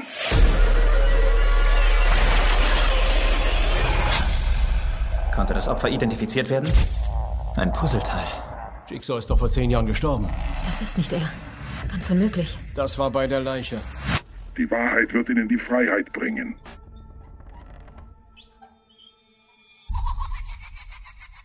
Das ist überhaupt nicht gruselig. Wenn ihr euch fragt, ob ihr eine Saw-Retrospektive, die fast zwei Stunden dauert, braucht, um Jigsaw zu verstehen, nein. Er hat eigentlich wenig zu tun mit den Vorgängerfilmen. Und er ist auch vom Stil sehr anders. Er ist der sexiest Er Saw-Film. ist super sexy. Alle Figuren sind sexy. Die Hauptfigur ist eine crazy sexy, also eine der Hauptfiguren ist eine crazy sexy Frau, die das so sexy findet, was Schicksal macht. Ah ja, stimmt. Ja, das habe ich noch gar nicht gesehen. Na, aber die Sets sind doch sehr clean. Ja, Sex, also Sex, also die Sets sind super hübsch und, Und das Tageslicht überall. Sie haben nicht mehr den einen Parkplatz und das eine Bürogebäude, das sie in jeder Szene umdekorieren, damit es halt das und das und das Mhm. ist, sondern sie haben wirklich Locations. Man sieht Leute mit Autos fahren, mehr als nur eine Ecke, sondern halt teilweise Am zwei, drei Ecken. so. Ja, so Drohnenaufnahmen von, von Panorama und so.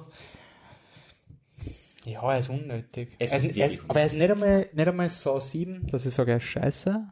Er war mir wirklich wurscht. Hm. Und was mich interessiert an dem Film für wen ist, ist er? für wen ist er? Ja.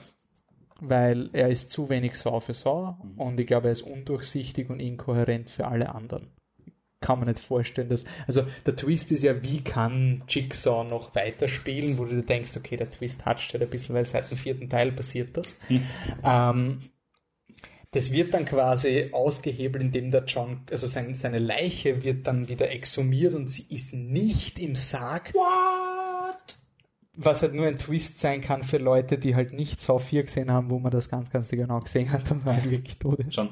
Und dann taucht Tobin Bell in der Mitte vom Film als John Kramer auf. What? Und ähm, ja, die Tatsache, dass sie nicht sagen, weil sie es ja der nächste Twist seine Nachbarin ist im Game. What?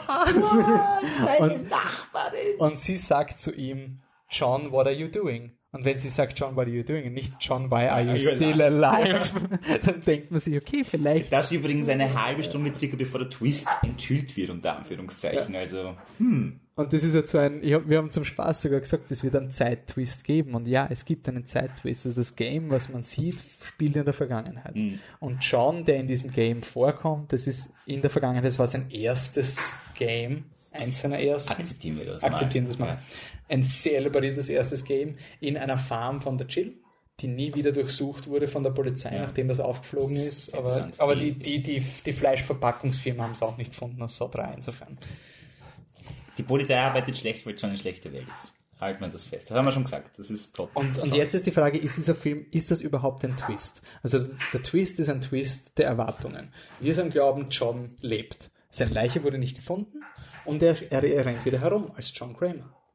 Oder wir sollen glauben, nein, wir sollen zumindest glauben, es dir, es, es ist komisch und es Genau, und sein Blut wird gefunden. Ich, Ja, und wirklich, ich, bin Kino, genau. ich bin im Kino gesessen und habe mir gedacht, okay, ist wirklich ein Zwilling? Ich war wirklich schon, weil, Mhm. und gleichzeitig passierte dieses Spiel und ähm, es stellt sich halt heraus, das Spiel ist ein Flashback, Der, darauf, wie in Saw 2. darauf gibt, ja, darauf gibt es so viele Hinweise im Film und das ist das Ärgerliche. Es wird nicht mehr genug misdirected, um diese Hinweise zu überblenden. Du hast früher auch Hinweise gehabt, jetzt kommst du einfach drauf. Ja, aber das Problem ist, du kommst drauf, aber es ergibt keinen Sinn. das stimmt auch. Ja. Und da kann man sich, da kann man jetzt diskutieren, ist das quasi ein Twist? Mhm. Also ist ein Twist, den du nicht erklären kannst, bis du Informationen bekommst. Weil ich habe einfach gewusst, es muss so sein, aber ich weiß nicht warum. Mhm. Ich habe gesagt, es muss ein Flashback sein. Ich weiß aber nicht, wie die Leute die die Opfer des Games finden können, Mhm. wenn das ein Flashback ist. Weil dann müssten die schon verwest sein. Wie geht das? Und es geht dadurch, dass, das wird halt dann erklärt, der Killer macht genau das gleiche Spiel nochmal. Das Spiel. Okay. Was ja von seiner Motivation okay wäre. Er will genauso sein wie Jigsaw und er macht genau das erste Spiel nochmal. Das wäre ja okay. Mhm. Aber wir wissen nicht, dass das passiert. Und es gibt keine Hinweise auf ein zweites Game. Mhm. Und für mich ist das kein Twist, für mich ist das Lügen. Also, du kannst draufkommen, aber es ist nicht so wie Hoffman, es ist nicht so wie, G äh, wie Lynn und Jeff, Mhm. die verheiratet sind. Da gibt's wirklich, wenn du eine These hast, dann kannst du sie stichhaltig prüfen. Mhm. Meine These war, es war ein Flashback. Und es gab Widersprüche. Mhm. Und diese Widersprüche konnte ich nicht widerlegen und damit konnte ich den Twist nicht callen. Mhm. Das hatscht. Also für mich ist das wirklich kein Twist, sondern wirklich nur mehr ein Belügen. Ein aktives Belügen des Publikums. belügen. Ähm, sagen wir so, man muss zu viel voraussetzen oder zu viel zusätzlich annehmen, um den Twist möglich zu machen in deinem Schild. Und man das wird am Schluss bestätigt. Wenn es ein Buch wäre, wo der Twist nicht enthüllt würde, würde man sagen, das ist eine zu elaborierte Fantheorie, Mhm. wenn wir das jetzt aufstellen würden. Also, wir wissen den Twist nicht und wir machen eine Fantheorie, die genau das ist, was in Saw Ja. 8 passiert. Und sagen, ja, es hat ein paralleles Game gewesen von Leuten, die genauso ausgestorben sind und so genau so. Und dann wird jeder schreien, komm mal, bitte.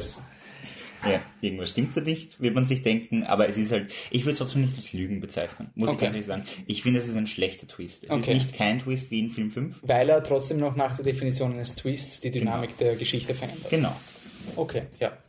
Aber es war deutlich der schwächste Saw-Twist, oder der schlechteste Saw-Twist einfach von diesem. Wenn man wirklich es sagt, Saw 5 ist kein Twist, dann ist es schlechteste. Ja, aber für mich, also ich, als jemand, der die Filme halt sieht und sagt, es ist ein Mindgame zwischen mir und den Drehbuchautoren und ich will jetzt 90 Minuten Zeit haben, herauszufinden, da war ich schon ein bisschen. Haben sie uns die schlechtesten Karten gegeben, ja. Und der Killer ist die offensichtlichste Person, die es gibt. Das stimmt, ja. Und ist es ein Twist, wenn du, Spoiler für Scream 3, äh, wenn der Mörder stirbt? Und er ist aber Und, gar nicht tot. und er hat seinen Tod gefaked. ja. Gilt das noch? Ist das quasi, oder weil das ist ja auch so ein Scooby-Doo-Ding. Also so das, das ultimative Alibi ist natürlich, du glaubst, der existiert nicht. Es kommt drauf an, ob es den Plot voranbringt, wenn er seinen Tod faked. Ich würde argumentieren, ich will, ich bin jetzt überrascht, dass ich Jigsaw verteidige. Uh, jetzt wird spannend. Aber ähm, dieser Jigsaw eben, dieser Nachmacher, der muss quasi, um seine Ziele zu verfolgen, eigentlich, er muss in der Szene so tun, als würde er jetzt sterben. Sonst funktioniert sein Game jetzt nicht. Mhm. weil er weiter. will den anderen ins, so schockieren, Genau. er will den anderen so Angst dass machen. er gesteht, was er so falsch gemacht hat. Ja. Also es funktioniert genau deshalb, er, er, er, er, er führt den Plot damit fort, indem er so tut, als würde er sterben. Bei Scream 3 war es was ganz anderes. Das ärgert mich bis heute. Okay, Scream 3 ist schlechter, meinst Ja, du? viel oder? schlechter. Bei Scream 3 finden sie die Leiche und sagen, oh mein Gott, wow. Und man hat ihn nicht mal sterben gesehen und weiß sofort. Ich hab's nicht gut. Okay. Aber Ich war sehr dumm, wie ich Scream 3 gesehen Okay. habe. Aber bei Scream 3 wird zumindest etabliert, es ist auf einem Filmset und so. Mhm. Also ich finde, bei Scream 3 gibt's mehr Hinweise und in dem Film ist er so, er wird Laser gecuttet und mit irgendwelchen Science-Fiction-Dingen und dann so ein, ja nein, das war alles nur, das Mhm. waren Platzpatronen. Ich hätte es cool gefunden, wenn die Laser auch fake wären, weil ich das ganze Prinzip von diesen Lasern so dumm gefunden, aber nein, nein, die- dangerous weapon in the world, the laser. We'll kill you with the laser. Jigsaw technological. Das habe ich ein bisschen gehasst, aber okay. ja, aber der Rest war recht simpel, unter Anführungszeichen. Eben nicht. das funktioniert ja, das ist ja auch wegen des Twists blöd, ne? Das war seine erste, seine allererste, sein allererstes Game. Und die Fallen waren schon elaboriert zum Teil. Ich meine, diese fette Motorrad, was auf einer mit dem- Spirale, Ja, ja. ich meine, hallo? Also, Na und vor allem, es waren auch so, was ich nicht gewusst habe, waren halt einfach das, was der Film von mir will, weil er hat halt so Backstory mit so, oh, mein Neffe ist auf diesem Motorrad Ja, gefahren und deswegen, und das war für mich so ein, ist es ein Hinweis, dass es Jigsaws Bruder ist? Wenn Mhm. er einen Neffen hat? Für mich war das so ein, oh, das ist quasi, ich habe gerade den Twist herausgefunden. Ähm, ich finde den Killer extrem uncharismatisch. Mhm. Also als Schauspieler. Es, er war der offensichtlichste und für drei Sekunden war er nicht der offensichtlichste, weil er tot war. Mhm. Okay. Aber er war halt immer auf meiner Top-List und ich habe mir gedacht, er kann es nicht sein, weil er hat die dramatische Background-Story. Er hat Narben am Rücken, die er von einem Jigsaw-Game haben könnte. Mhm. Äh, aber er hat trotzdem, also er hat in jeder zweiten Szene irgendwas ultra Verdächtiges gemacht, wo es für mich keine andere Erklärung gab, als er der Killer Na, er, es hätte entweder er sein können oder der, der komplett unschuldige Genau, Polizist, der so mehr gefreut. unschuldig ist, dass, dass er gar keinen Grund hätte. Das hätte ich viel cooler gefunden. Ja. Vor allem, weil, also, ich weiß nicht, es klingt jetzt rassistisch, aber es ist wirklich nicht. Es gibt immer noch den Trope, dass, und das geht mir Also, schon langsam auf die Nerven. Darf weiblich sein, aber muss ja, mittlerweile weiblich ist okay, Mhm. aber Candyman und Candymans Tochter sind weiß quasi außer Candyman. Ja, ähm, das, das ist halt äh, ziemlich ärgerlich. Und ich habe gedacht, vielleicht schafft es ausgerechnet Saw, das zu ändern. Wie cool wäre denn das? Saw hat wieder eine Berechtigung und macht was Neues. Ja. Nope. Es ist The White Dude. Aber ich finde, es ist wirklich ein unnötiger Film. Also es ist wirklich so ein, Ja, komplett überflüssig. Also es ist nicht mal wie Saw 7, den ich hate watchen Ich bin muss, extrem froh, dass montags das Kino verbilligt ist, sonst würde ich mich furchtbar aufregen. ich habe UCI-Tickets gehabt und musste kein Geld dafür zahlen. Also es war, er war nicht in 3D, das war eine Verbesserung zu Saw 7. Mhm. Ähm, aber es ist wirklich ein Film, den, wo ich jetzt nicht einmal den nächsten Teil sehen will. Also es ist Mhm. wirklich so ein, du hast so wenig mit der Mythologie gemacht und halt wirklich, es ist mehr wie Scream 4, der das halt alles persifliert hat mit viel Zeit ist Scream 4 ist vergangen. geil. ich liebe Scream Scream ist 4 super. und Scream ist Meta und darf das. Mein Problem ist halt, wenn der Twist und der Mörder halt, sie versuchen ihn halt reinzuschreiben in die, in die John-Story mit, er war der Internist, der das, den, den Rönt, das Röntgenbild falsch interpretiert. Was ja sogar ein cooles Trivia-Effekt ist, wenn man die Geschichte mit Lee Vanell und so kennt, theoretisch. Ist ja Meta, aber dafür wird man doch bitte nicht ich meine, Entschuldigung. Und dann sagt er so, ja, und dann ist der Jigsaw draufgekommen, dass er vielleicht doch überreagiert hat, so, nachdem er ihn gefesselt hat und, jetzt Und fast umgebracht hat. Und dann ist er draufgekommen, oh, das war vielleicht doch eine Affekthandlung, machen wir es vielleicht nicht. Und, Und in der Folge hat der Kerl beschlossen, er hilft jetzt dem Jigsaw. Also es ist wieder das Gleiche. Where? aber er hat dem Jigsaw sein Mantra gegeben, er hat den Jigsaw gefixt. Das ist ja die, die Erkenntnis Mhm. Ja, von dem eh. Film. Und jetzt wird's nerdig und unnötig, weil wenn ihr so weit seid, wollt ihr das hoffentlich hören. Und also er, er ist, hat dem Jigsaw sein Mantra gegeben, der John Kramer hat aber ganz spezifische Haarschnitte, an die man ihn zeitlich Oh, festnageln kann. Es gibt den, den lockigen John Kramer, wie der den Hoffmann getroffen hat. Es gibt den glatzigen John Kramer mit dem Spitzbart, da war der Hoffmann schon dabei und dieser John Kramer, mit dem interagiert Mhm. der Hauptdarsteller. Und er hat auch eine Glatze in seinem ersten Game. Und sein erstes Game war aber Cecil. Ja. Da hatte er keine Glatze. Also Hoffman war schon da. Und dann kam der neue Apprentice und gab Jigsaw seinen Lebenszweck. Das heißt, wenn wir es jetzt noch nerdiger machen, John wurde durch Hoffman auf die falsche Bahn gelenkt und wurde gerettet vom neuen Okay. es hatscht. Es hatscht Es unglaublich. und ja. dann versucht der Film halt noch den Franchise-Loop zu closen, indem er die Bärenfalle baut, weil alles andere war ja schon quasi Amanda darf er nicht mehr entführen. Äh, Amanda könnte er noch entführen, das wäre auch noch möglich. Und er weint und ist traurig, weil er es nicht so gut kann wie Jigsaw. Das fand ich ja auch so seltsam. Ich kann die Falle nicht bauen. Glaub an dich. Oh, danke, Jigsaw. Was? Ja.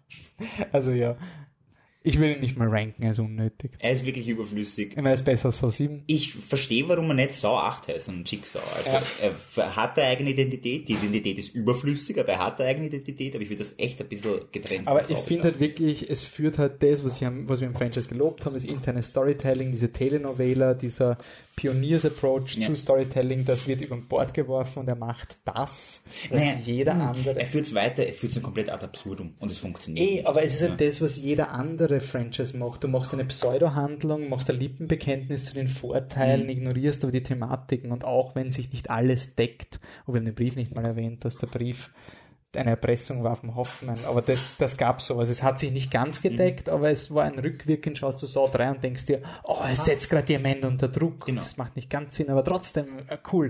In dem Film ist er so eine, er hat die Bärenfalle gebaut. Dann sagen wir Danke fürs Zuhören. Ja, wirklich, danke. Äh, wenn ihr wirklich bis jetzt noch gehört habt, dann danke. Äh, unser nächster Podcast wird nicht mehr so, nämlich, da müssen wir uns überlegen, Goldener Kompass steht noch immer da. Paranormal Activity schmeißen wir jetzt mal rein. Mhm. Ja, American Gods notieren wir uns. Ach, muss ich mir das okay, verlieren nicht. Stranger Things finden wir okay, aber muss man... Reden wir über Stranger Things, das ist riskant, weil wir mögen es beide nicht so gerne. es ist okay, ich finde es gut, ich finde es okay, Ja. aber nicht überhypen. Das ist nett zum Schauen. Ich finde es total langweilig. Okay, ja, vielleicht der streiten, Stranger Things Podcast. Ja. Okay, dann danke fürs Zuhören. Wir sind auf fliptruck.com. Man kann uns auf iTunes eine Kritik schreiben. Ja. Wir sind auf Twitter flip truck, Instagram flip the truck. Wir sind auf äh, wo sind wir noch? Auf Facebook sind wir flip the truck. Thomas, wo kann man das Redekonstrukt verfolgen? Äh, thomaskodner.webnode.at, also W-E-B-N-O-D-E ist meine Website, da publiziere ich zwischendurch Kurzgeschichten und anderes, äh, sehr interessant für Leute, die gern lesen. Auf Facebook findet ihr mich, da bringe ich auch immer alle News zum Redekonstrukt als äh, facebook.com slash Seamus Laren. Seamus wie Seamus und Laren L-A-R-R-E-N. Wahrscheinlich finden die Leute Seamus schwieriger zum Buchstabieren. Aber die haben ja Harry Potter gelesen. Ja, stimmt, stimmt, stimmt. Seamus. Das Seamus der Larren ähm, ist mein Facebook-Name. Äh, auf Instagram findet ihr mich als Thomas Kodner tatsächlich und auf, ja, vielleicht sollte ich erwähnen, ich traue mich fast nicht, ihr findet mich auf Instagram auch als Chester Peace Underline Official. Das ist ein Schriftsteller, den ich manage, so quasi. Ja. Lass mal es so stehen. Ähm, und den Kerl findet ihr auch auf Twitter und Facebook. Könnt ihn suchen, macht mal äh, Rätselrally draus. Und ja, dort findet ihr mich. Schaut mich an. Okay, danke fürs Zuhören. Ähm, ich habe euch gesagt, es gibt noch einen äh, kleinen Teaser am Ende, ähm, nämlich kurz bevor der Podcast hochgeladen werden sollte, äh, ging ein Trailer online zu The Crimes of Grindelwald. Und wenn ihr jetzt noch immer hört, dann wisst ihr wahrscheinlich, dieser Pod, diese Podcast-Reihe mit mir und den Tom ist gestartet worden als Harry Potter-Retrospektive und damit ist Fantastic Beasts immer auf unserem Radar. Der Trailer, der erste echte Trailer zu The Crimes of Grindelwald, dem zweiten Teil ist jetzt rausgekommen. Ihr habt den Tom leider noch nicht vors Mikro bekommen können. Ich wollte jetzt mal nur meine Reaktion geben. Ähm, ja, ich werde ihn schauen, er haut mich aber nicht um. Äh, Johnny Depp ist für mich immer noch ein Problem. Mir hat das, das Opening sehr eigentlich gar nicht gefallen mit Hogwarts, weil es wirklich so ein, hey, schaut's mal Hogwarts, Hogwarts, oh Gott, bitte schaut unseren Franchise. Es ist wirklich so ein, alles, was uns so getaugt hat an Fantastic Beasts, war dieses, diese neue Welt und jetzt wirkt so wie dieses, was auch bei Star Trek Discovery und anderen Fanserien so ist, so, oh mein Gott, wir müssen irgendwie die Hardcore-Fans zurückholen. Das gefällt mir nicht wirklich. Ich muss aber trotzdem sagen, ich finde alle Schauspieler einfach so sympathisch. Ich habe mich gefreut, dass ich sie wieder gesehen habe. Klammer auf, minus Johnny Depp, Klammer zu. Und ähm, ja, den Dumbledore hypen sie jetzt im Trailer. Das fällt für mich auch in diese Fanservice-Geschichte. Es schaut mir ein bisschen zu episch aus. Es schaut nicht lustig genug aus. Also dieses flockige Newt Scamander-Ding. Man sieht auch, der Fantastic Beast ist mittlerweile ganz, ganz, ganz, ganz klein. Also ich wette, im nächsten Film ist es mittlerweile dann wahrscheinlich Grindelwald Epic oder irgend sowas. Also es ist irgendwie so eine Franchise-Kurskorrektur, die mir halt, die ich ein bisschen schade finde. Ich finde, das wirkt, das sieht man halt auch so als Reaktion auf die Einspielergebnisse. Aber das werde ich mit Tom auf jeden Fall in einem unserer nächsten Fantastic Podcasts diskutieren. Was auf jeden Fall kommt im nächsten Fantastic Podcast, das haben wir damals bei der Aufnahme im November noch nicht ganz gewusst, deswegen ist das Ende ein bisschen choppy geworden. Und ähm, hier noch ein kleines Gewinnspiel. Wenn ihr mir sagen könnt, was am Ende des Podcasts hat man Geräusche gehört, die aus einer Küche zu kommen scheinen. Ja, das war auch der Fall. Tipps, was im Hintergrund gekocht wurde. Es war leider zu dem Zeitpunkt nicht anders möglich, dass wir haben keine andere Aufnahmelocation gefunden. Ich entschuldige mich für die Geräusche im Hintergrund. Äh, wenn es jemand tippt, was da im Hintergrund gekocht wurde, ich weiß nicht, dann schenke ich euch eine Saw-DVD oder ich weiß es nicht. Irgend sowas kriegt's dann oder ein Shoutout. Aber probiert's mal zu erraten, was es ist. Auf jeden Fall am Programm für den nächsten Fantastic Podcast steht jetzt auf jeden Fall ähm, die Adaption von The Golden Compass. Und da freue ich mich sehr, weil wir haben dann die, wir werden mit der äh, Dramaturgin Ines Häufler den nächsten Podcast machen. Und ähm, ich glaube, das wird eine extrem coole Sache. Und der Goldene Kompass ist kein guter Film. Wir wollen nicht darüber reden, dass es ein guter Film ist, aber es ist eine unsagbar spannende Adaption und ich lade euch da ein, auf diese Reise zu gehen, weil was da im Hintergrund passiert ist, das wird besonders spannend, wenn wir mit der Ines über Adaption diskutieren werden. Also das wird wieder ein, ein sehr, sehr cooler Podcast und ich hoffe, wir haben euer Vertrauen mittlerweile gewonnen, dass wir auch bei Themen, die euch vielleicht nicht so gefallen, ähm, dass ihr sagt, okay, ich höre mal rein, vielleicht ist ja doch was für mich. Dann sagen wir danke fürs Zuhören und bis zum nächsten Mal. Bis zum nächsten Mal. Ciao.